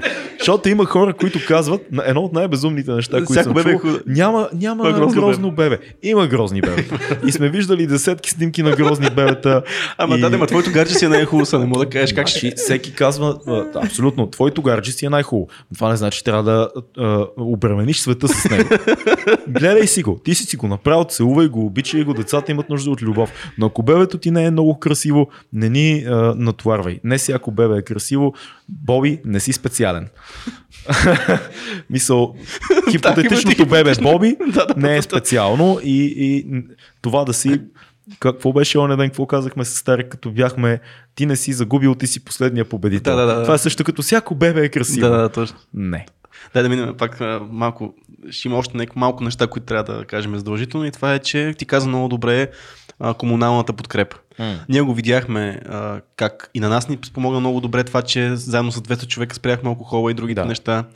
А, а, не случайно има групи на анонимните алкохолици. Не случайно има комуни за наркозависими. Не случайно има центрове Не- за антидрога, в Да. които си в общност и работиш с психолози. и Точно това е така. супер да го имаш, защото Точно работи така. и доказано във времето. Да. Но за да стигнем до там, всеки трябва да признае, че има проблем. Ти няма как да решиш проблема с зависимостта, ако си кажеш, аз пия по 6 ръки на вечер, а, имам проблеми с здравето заради това, но аз нямам проблем. Да. Мисъл, ако не си кажеш, имам... Мисъл, защото това е... Проблема не е колко е трудно да се справим с зависимостта алкохол, от алкохола. Проблемът е, че не приемаме това, че имаме проблем с алкохола. И когато, понеже дето казах в началото, нали, то не е право пропорционално а, падането от ръба. И реално ти в, в един момент наистина не се усещаш как падаш от ръба и вече връщат назад едно от... Мисля, не че е невъзможно, супер трудно е. И затова трябва да си признаем, да видим, да се погледнем, малко пак да загърбим. Ето, е, това е хубаво тук да загърбим егото. Защото много е тегаво да си признаеш, че имаш проблеми, че си алкохолик, примерно. М. Мисля, много малко хора имат топките да го направят преди да е пре- прекалено късно. Да. Призна... Погледайте се в себе си, забравете това шибано его понякога и си кажете, бе, аз имам ли проблем? Питайте най-добрия си приятел. Без пласти. Аз пия а, 6 ръки над вечер. Имам ли проблем? Той ще каже, ми, виж сега, пич, опитай се да спреш. Ако не можеш, значи май имаш проблем. Това е първото ниво на, на, на, на комуната. Нали? Защото комуната идва от комюнити, от Да. това ти е първият човек, който трябва да се. Родителите, а, а, жена ти, а, най-добрият ти, най-добрият ти приятел, братовчет ти, който и да е. Говорили сме си в депресията, че винаги трябва да имаш един човек, който Проблема да е, че когато живееш в нашата мила родина, когато питаш братовчет ти, абе, братчет, аз много ли пия, братовчет ти каже недостатъчно и ти сипва още една ракия. Да, да. окей, братовчет Защото- тогава най-добрият, най-добрият защото пример. но- Най-вероятно цялата фамилия си поркате заедно. Добре, бр- окей, ма явно не е това човек, който трябва да питаш, трябва да питаш кой е човек, който все пак трябва да очакваш някакво адекватно мнение. Някой, който е авторитет за тебе, би било добре. Да. Дали това е приятел, дали е семейство, дали е партньорът ти, дали е баща ти. Някой, който може да те погледне критично. А, ти спомена Питърсън днеска два пъти, да го спомена и аз. Той казва, грижете се за себе си, се едно се гри... е, е, отнесете се към себе си, се едно се грижите за някой друг, който е важен за вас. Към който носите отговорност, Да. по-скоро, което е. Да, който е важен за вас, към който носите отговорност. Което между другото е голям проблем на, на хората. Наистина, той дава един много хубав пример. а, което е, примерно ти ако знаеш, че трябва за да си здрав, трябва да пиеш витамини всеки ден. Правим ли го? Не. Мисъл, витамини. Супер лесно е да го направиш, ама не го правиш. Обаче, ако отидеш на... Ако имаш котка и, и ветеринарът ти каже, бе, тия хапчета трябва тази котка да ги взима всеки ден, ти ще си чупиш газа, се прибираш от работа по-рано, такова, че тази котка ще си вземеш шибаното лекарство. Ако имаш дете. А, Да, а това е само котката и това е. Замислете се хората, колко от вас имат домашни любимци и се грижат по-добре, като те са болни, отколкото за вас си. Това е наистина, което е много хубав пример, защото е много ясен, затова исках да го кажа. И отново завършваме с средния път. Значи общност, идеята за средния път, идеята е, че всичко трябва да е в някаква модерация. Ако усетите, че не отива в модерация, ако излиза от този контрол, един малък експеримент, мога ли без това нещо в рамките на един месец би бил идеален. Човек може да спре всичко за месец. Да. Това би трябвало да е лесно. Ако не можеш, ако ти е трудно, значи трябва да помислиш малко дали, дали това нещо не е проблем и ако установиш, че е проблем, оттам насетне да видиш, имаш ли нужда от помощ за това нещо. Можеш ли сам, вече като си установил, че е проблем, сам да се справиш с това. Защото може да, може да нямаш нужда от никой, може да е до така степен да си кажеш, «А, аз много пия. Че е да спра. А много ми е тегаво да спра. Окей, значи трябва да се фокусирам на това. Трябва да му отделя време. Аз много пуша. Не мога, тия цигари ще ме отроват. Аз много пуша трева. Това също може да го я. Познавам хора, които пушат много трева. И не могат да я спрат. Просто не. А, всяко едно такова нещо, модерация. Порно, гейминг, валева. Дори и фитнес. Има хора, които са са- да, да, да. пристрастени към спорта Да. до такава степен, че това ги дефинира. Това е цялото им същество. И това не е, защото искат да са хелфи. Това е, защото образа на човека от а, а, плаката на фитнес идола му, за него е, е едно, една дефиниция на себе си. Една външност, едно его. Нищо повече. Това също не е окей.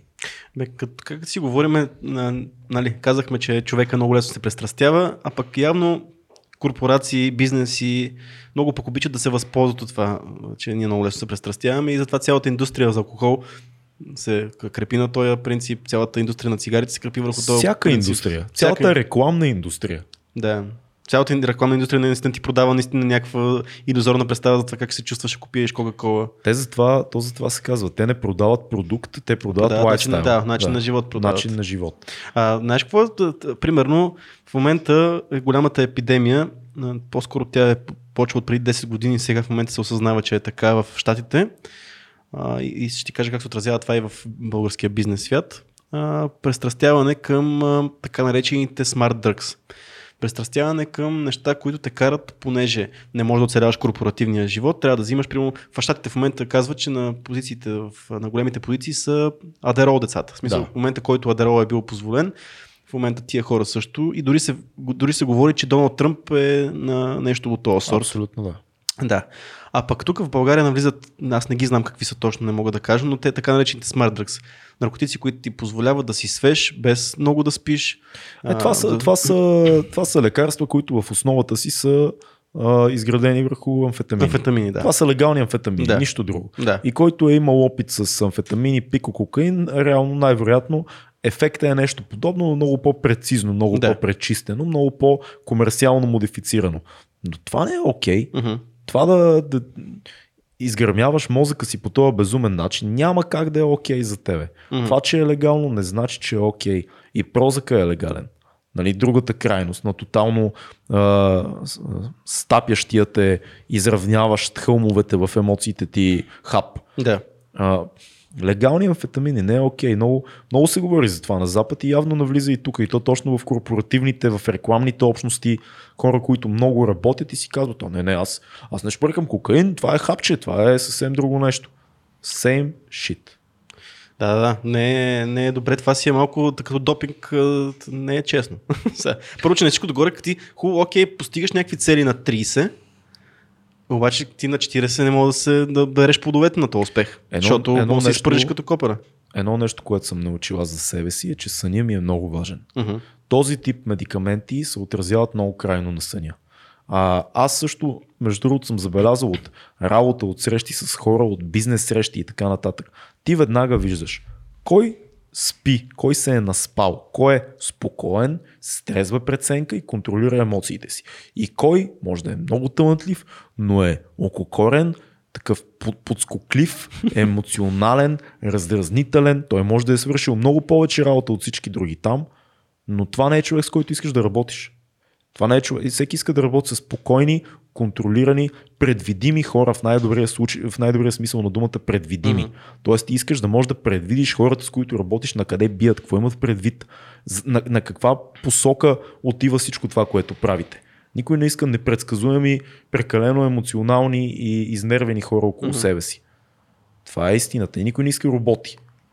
Нали, защото тия, този тип медикаменти малко или много те превръща в робот. Ти си а, изцяло, изцяло лявата половина yeah. на мозъка. Не, губиш този емоционалния контакт, ти губиш усещането за, за топлината на човешкото общуване което е много важно за всяка работа. Това, което кажеш, това, че означава, че примерно хора на изкуството не, не могат да работят оптимално по, с, по тази схема на работа. Според мен хората на изкуството генерално оптимално не, не могат, могат да, работят и това е, това е едно, едно от хубавите неща да. на, на, на изкуството. Но, но истината е, че не знам, за всеки е различно изкуството, особено. Има хора, които са много по-продуктивни, когато са недоспали, кисели и махмурли. Да. И правят най-хубавите си неща тогава. Uh-huh. Има хора, които трябва да се ядосат, за да нарисуват или да напишат нещо. Които да са спокойни, наспали се и приветливи, не е окей okay за тях. А, но това е друго. Но ако си в среда на екипно, екипно занимание, дали ще правите подкаст, дали ще снимате филм, дали сте рекламна агенция, дали сте бизнес дружество някакво, дали сте малка компания или голяма компания, ако сте екип, ти искаш хората срещу тебе да са предсказуеми, да са се наспали, да контролират емоциите си и заедно вие сте се събрали да решите един проблем. Ти не искаш луди хора около тебе, невротици и недоспалници. Ти искаш да решиме този проблем. Естествено, има изключения, има гениални хора, които всички си казваме, ще изтърпиме този човек днес, защото той е гениален. И има право да бъде кисел. Yeah. Или той има много повече отговорност от нас в това нещо тук и той може да е избушил, но ние не трябва да избушваме като него. Той носи много повече камъни от нас. Това са тия редки ситуации, нали? Но генерално не съм, не съм много окей okay с този тип медикаменти, които те стимулират толкова много. А пък и все пак знаем, че нали, не е добре много за мозъка това нещо. Ако ти ако ежедневно ползваш такъв тип стимуланти, според мен в един момент може много лесно да отключиш други, друг тип състояния, неврози, шизофрени и така, така да кажем, че е възможно. Което пак аз за това го казах.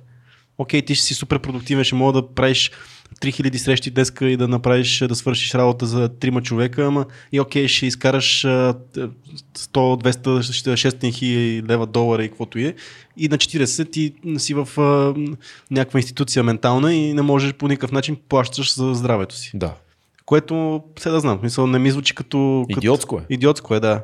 Да, поемаш риска, може и да не стане. Може пък и да си, може да съм здрав и да не, да не ми се случи нищо, ама готов си да поемеш този риск. Аз в 20-те си разсъждавах така, между другото. Аз смятах, че всяко нещо, с което се захвана е толкова на живот и смърт трябва така да го приема, че сън, храна и каквато и да е било цена на кофеин и медикаменти са нищо. Да. Просто за да успее дадения проект, който в този момент съм захванал. Това не е вярно. Uh-huh. И не трябва да е така. И колкото един човек расте и се опознава, той намира заключенията за себе си. За само, мен, извинете, да. ще прекъсна, но това е, защото ще го кажа аз да не го кажеш ти.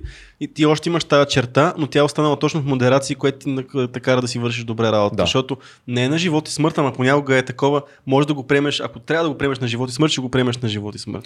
Ти, което е... Да, аз приемам проектите на живот и смърт винаги, защото иначе няма да станат. Но отношението ми към цената, която да платя за тях, не е такова. Точно така. Е. Тоест аз не съм склонен вече да компрометирам здраве, приятелства, лични отношения заради проект. По-скоро бих намерил начин всичко това да бъде съхранено и проектът да стане.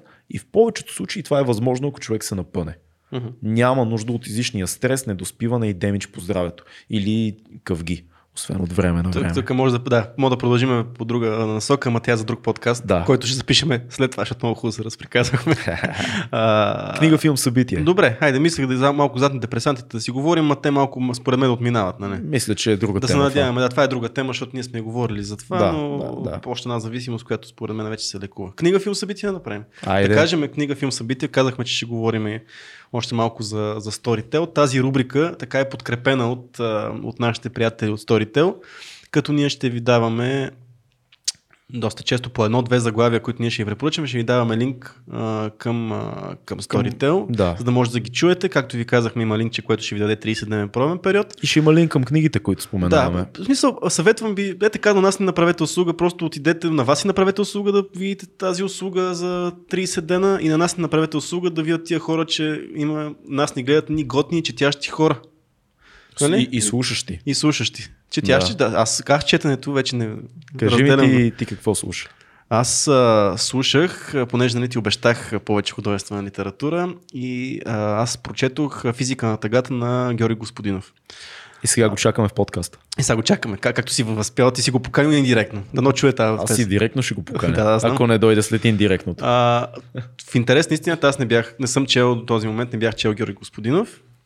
Не знаех какво да очаквам. Това беше най-популярната книга, която негова, която нали, трябва да почнеш с най- а, мейнстрим нещото. А, да разкажа малко, то е доста ненеративен и доста като, той го описва като лабиринт разказа, по-скоро е, не е някаква конкретна история, по-скоро е като пъзел от истории. Един човек като се лута в пъзела на собствените си мисли, а, къде ще го отведе това. Започва с а, неговия живот от а, нали, на героя, който е и автора. А, как успява да може да се вселява в чужди, в чужди спомени. А, и това с времето губи тази своя, своя дарба, но все още успява да усеща хората до себе си, какво, какво чувстват, какво са изживяли и така нататък. Като цяло, цялото нещо, но има много от, от 80-те години, как е живял, много негови лични истории. А, защо хората са тъжни. В смисъл, по-скоро са малки философски разказчета, м, пречупани през собствени истории и пречупани през художествена измислица, митология, философия, прехода. Всичко това много сериозно впечатление ми направи. Много интересни концепции ми зародиха на мене. Много прилики намерих аз с персонажа в себе си и за мен тази книга на мен лично много ми хареса. Препоръчваме зверски. Това мисля, Георги Господинов е един от най-успешните ни автори навън. Със сигурност. Виждам защо а, е така. А, виждам този начин как би се възприял добре навън. А, може би има и друг тип книги, който той пише. Аз ще, със сигурност ще прочета още негови неща а, и, и да видя да си една цялостна представа за този автор, дали ще се влюбва в него. И би било готино да си поговорим с него по-натам. Да, точно така. Вече като най-вероятно аз, ще е много защото ти яко. си чел от него неща, аз не, не бях, но сега ще започна повече да... А, аз съм чел откъси. Цели книги не съм чел от Георги Мгм. Господинов. Чел съм отделни есета, откъси от книги. Познавам стила му на, на писане и наистина би било доста, доста яко да ни дойде на гости. Mm-hmm. Мисля, че има много какво да ни каже. А, аз за аудиокнигите искам първо да кажа две думи, защото аз имах експириенс с аудиокниги само а, веднъж преди време. Слушах а, една, аудио, един, една аудионовела и то даже и слушах в, в YouTube. И слушах това, просто защото това беше един разказ, който никъде друга да го нямаше американски и, и, и беше доста интересно за мен. Сега това, което направих, сефтето ми с uh, Storytel беше трябваше да е много интересно за мен, много специално, защото аз придавам особено значение на актьора, който чете книгата. Като човек, който се занимава с аудио вече дълги години, аз обичам четенето. Мгм. За мен четенето е много, много яко и много вглъбяващо занимание.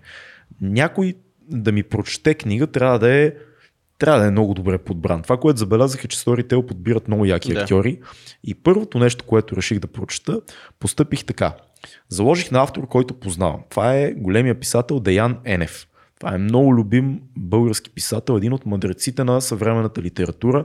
Той пише къси разкази. Намерих една негова книга, която се казва Синът на Хемингуей. И какво беше моето удоволствие, когато видях, че четец на тази книга е големия Ицко Финци. Любим, уникален актьор. И наистина, това Ицко Финци да ти чете разказите на един голям актьор, да ти чете разказите на един голям писател, експириенс е много силен. Гласа на Ицко Финци въздейства. Деян Енев пише кратки, много задълбочени разказчета, които не звучат задълбочени. Той Мгм. описва ежедневни малки неща. Той разказва как се е променила градинката Кристал в София.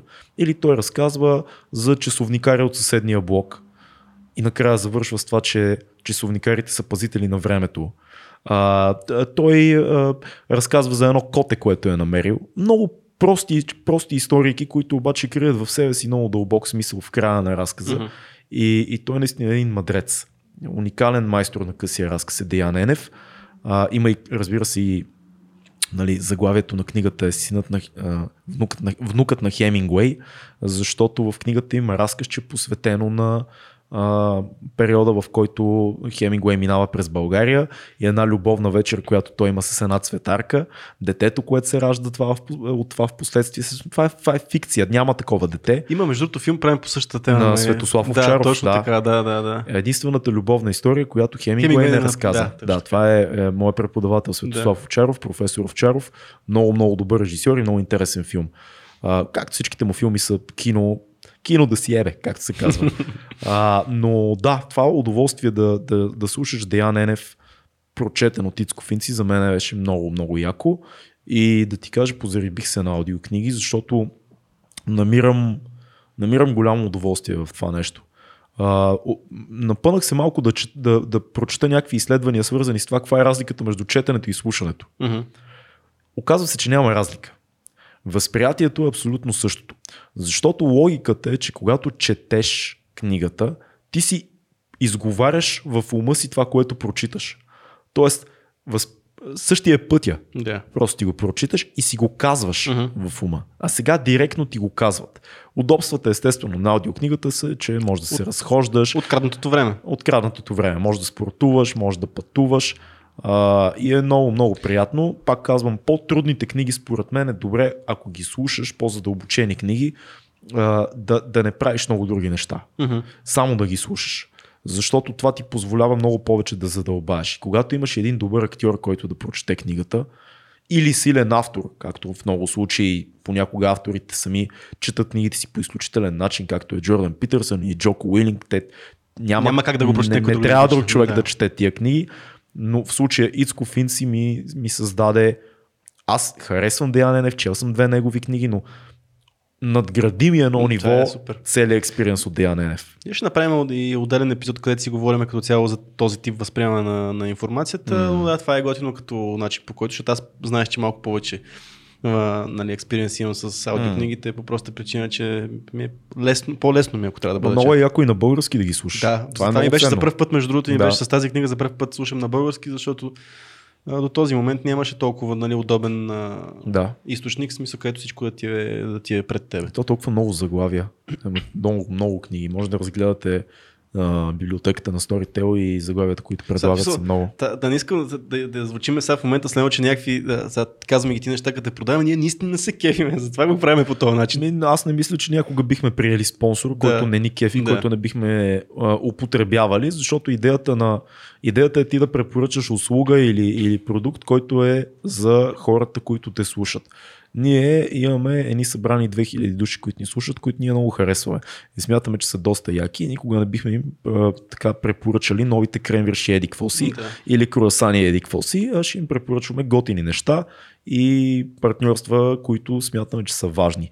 А, аудиокнигата е един страхотен начин ти да слушаш готини, готина литература, дали е художествена, дали е научна, дали е историческа. И факта, че има такава услуга в България, която е на български, с подбрани готини актьори, с готини произведения и български автори, и световни, и класически, това е много яко. Напълно съм съгласен с теб. Да. Дай да минем нататък. С а, Филм. филм. Аз, значи, Филм. ако трябва, да си, аз, ако трябва да си призная, нямах подготвен филм. Като цяло нямах, не съм гледал нищо наскоро. Още не съм гледал Жокера. Още не съм гледал какво още ново излезе, исках да го гледам. Вече забравих. То ще се Всеки епизод да го говорим този Жокер напоследък. Да ми даде, ма ето, аз няма да го кажа, защото нищо не съм гледал. Но се сетих, сега си говорим тук за зависимост и аз ще кажа нали, филма, който най-известният, най-гледания, най-популярният филм правен за зависимост и което е Реквием за една мечта. Да.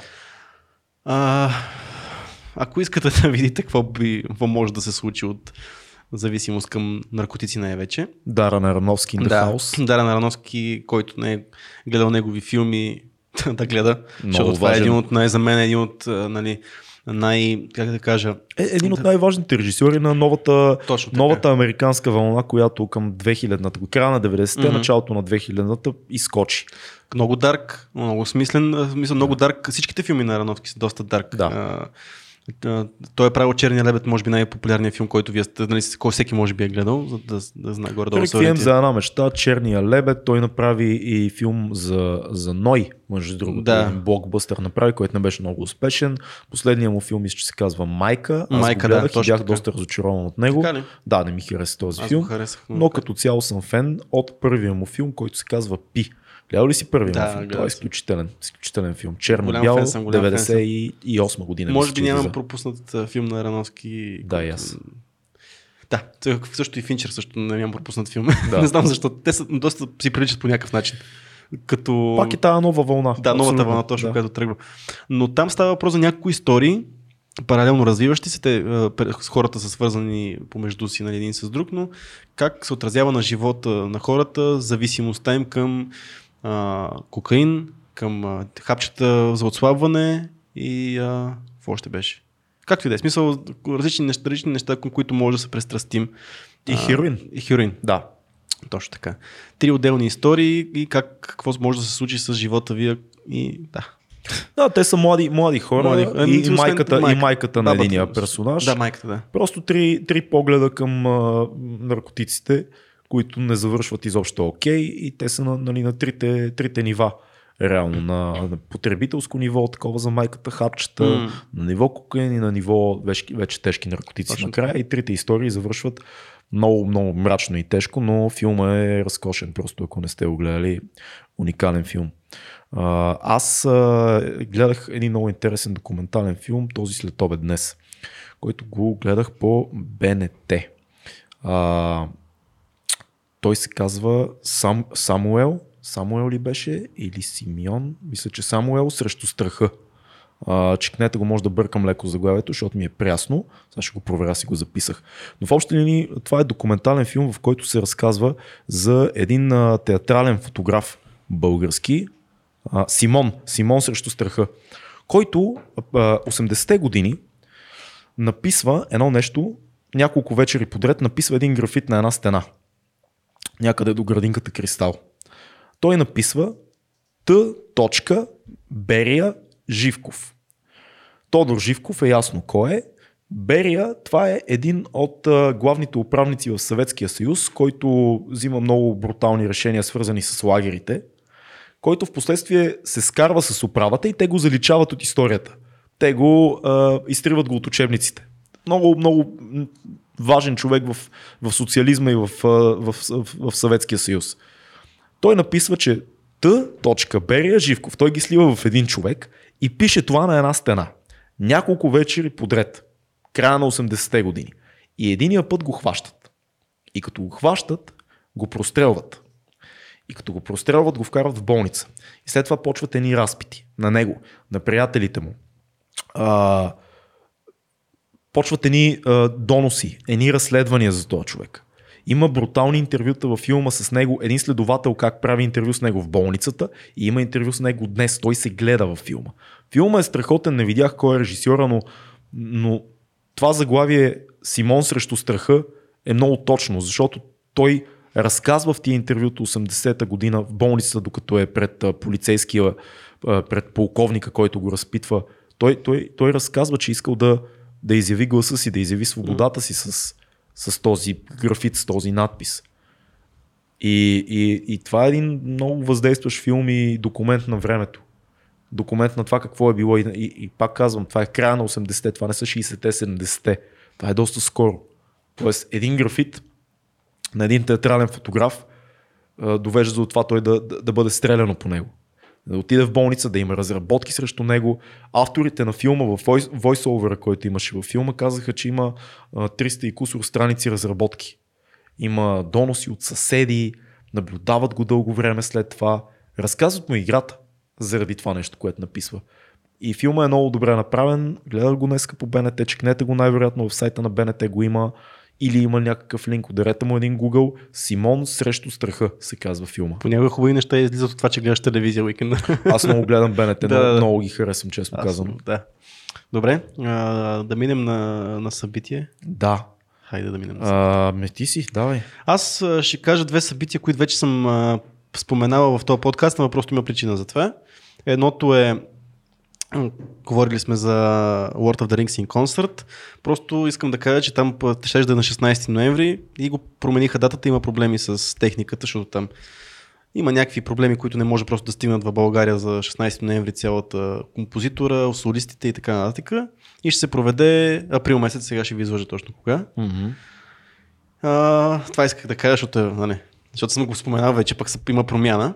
А пък аз много се вълнувам и малко знам как ще дочакам до април месец. Всеки път ли ще, ще казваш едно и също събитие, докато стигнем до него? не.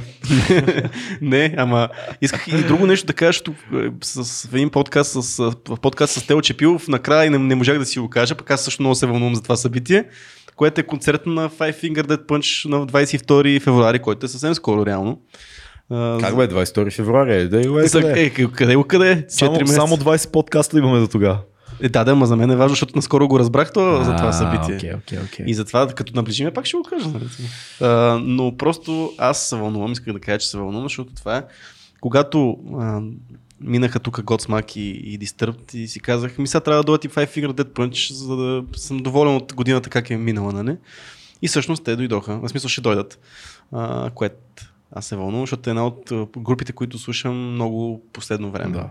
И затова го казвам. Те са си доста сериозни. Да, доста популярни станаха. Има довинят ги хората, че е прекалено мейнстрим, нали?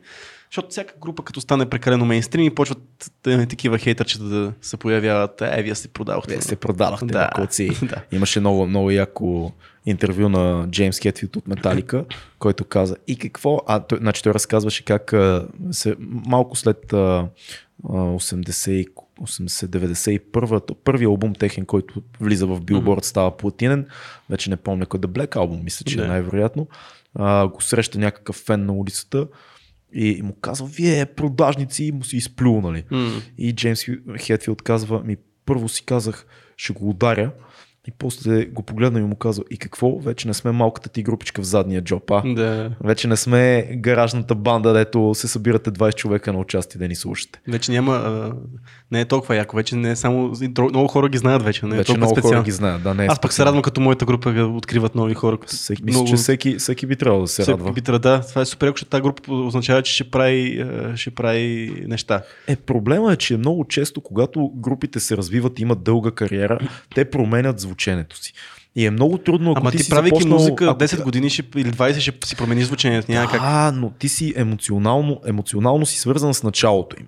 И ти харесваш началния период. И е много трудно ти да си достатъчно, а, достатъчно разчупен в вкусовете си, че да кажеш, те бяха такива в началото, такива в средата и сега са такива. Мгм. Ти обикновено казваш, това е тая група за мен, този период. И всичко, което те правят е различно нататък, за тебе е нещо, което е грешно, нередно, не е това. Особено ако са гръмнали, ти си казваш, ето гръмнаха и промениха звука. Да. Вече не звучат като преди. Мгм. Вече не са тая група. Продадоха се. Много лесно стигаш до този извод. Ем, То не винаги е така. Има много добър пример с Linkin Park, които нали, сега обвиняват ги последните им години феновете, че станаха, станали са много попи, за да Е, бъдат... станаха си, станаха си. Ами всъщност се, се оказва, смисъл, че най-известните им песни, които са най-гръмнали всъщност по света, са от първия албум. В смисъл, Факт. един индиент е най-попи попи от всякъде. Смисъл, та поп, поп, поп, песен няма. няма Индиент не е ли от втория албум? От втория албум, да, Да. окей, ама те и реално те постоянно правят различни неща. И те имат и много хеви неща.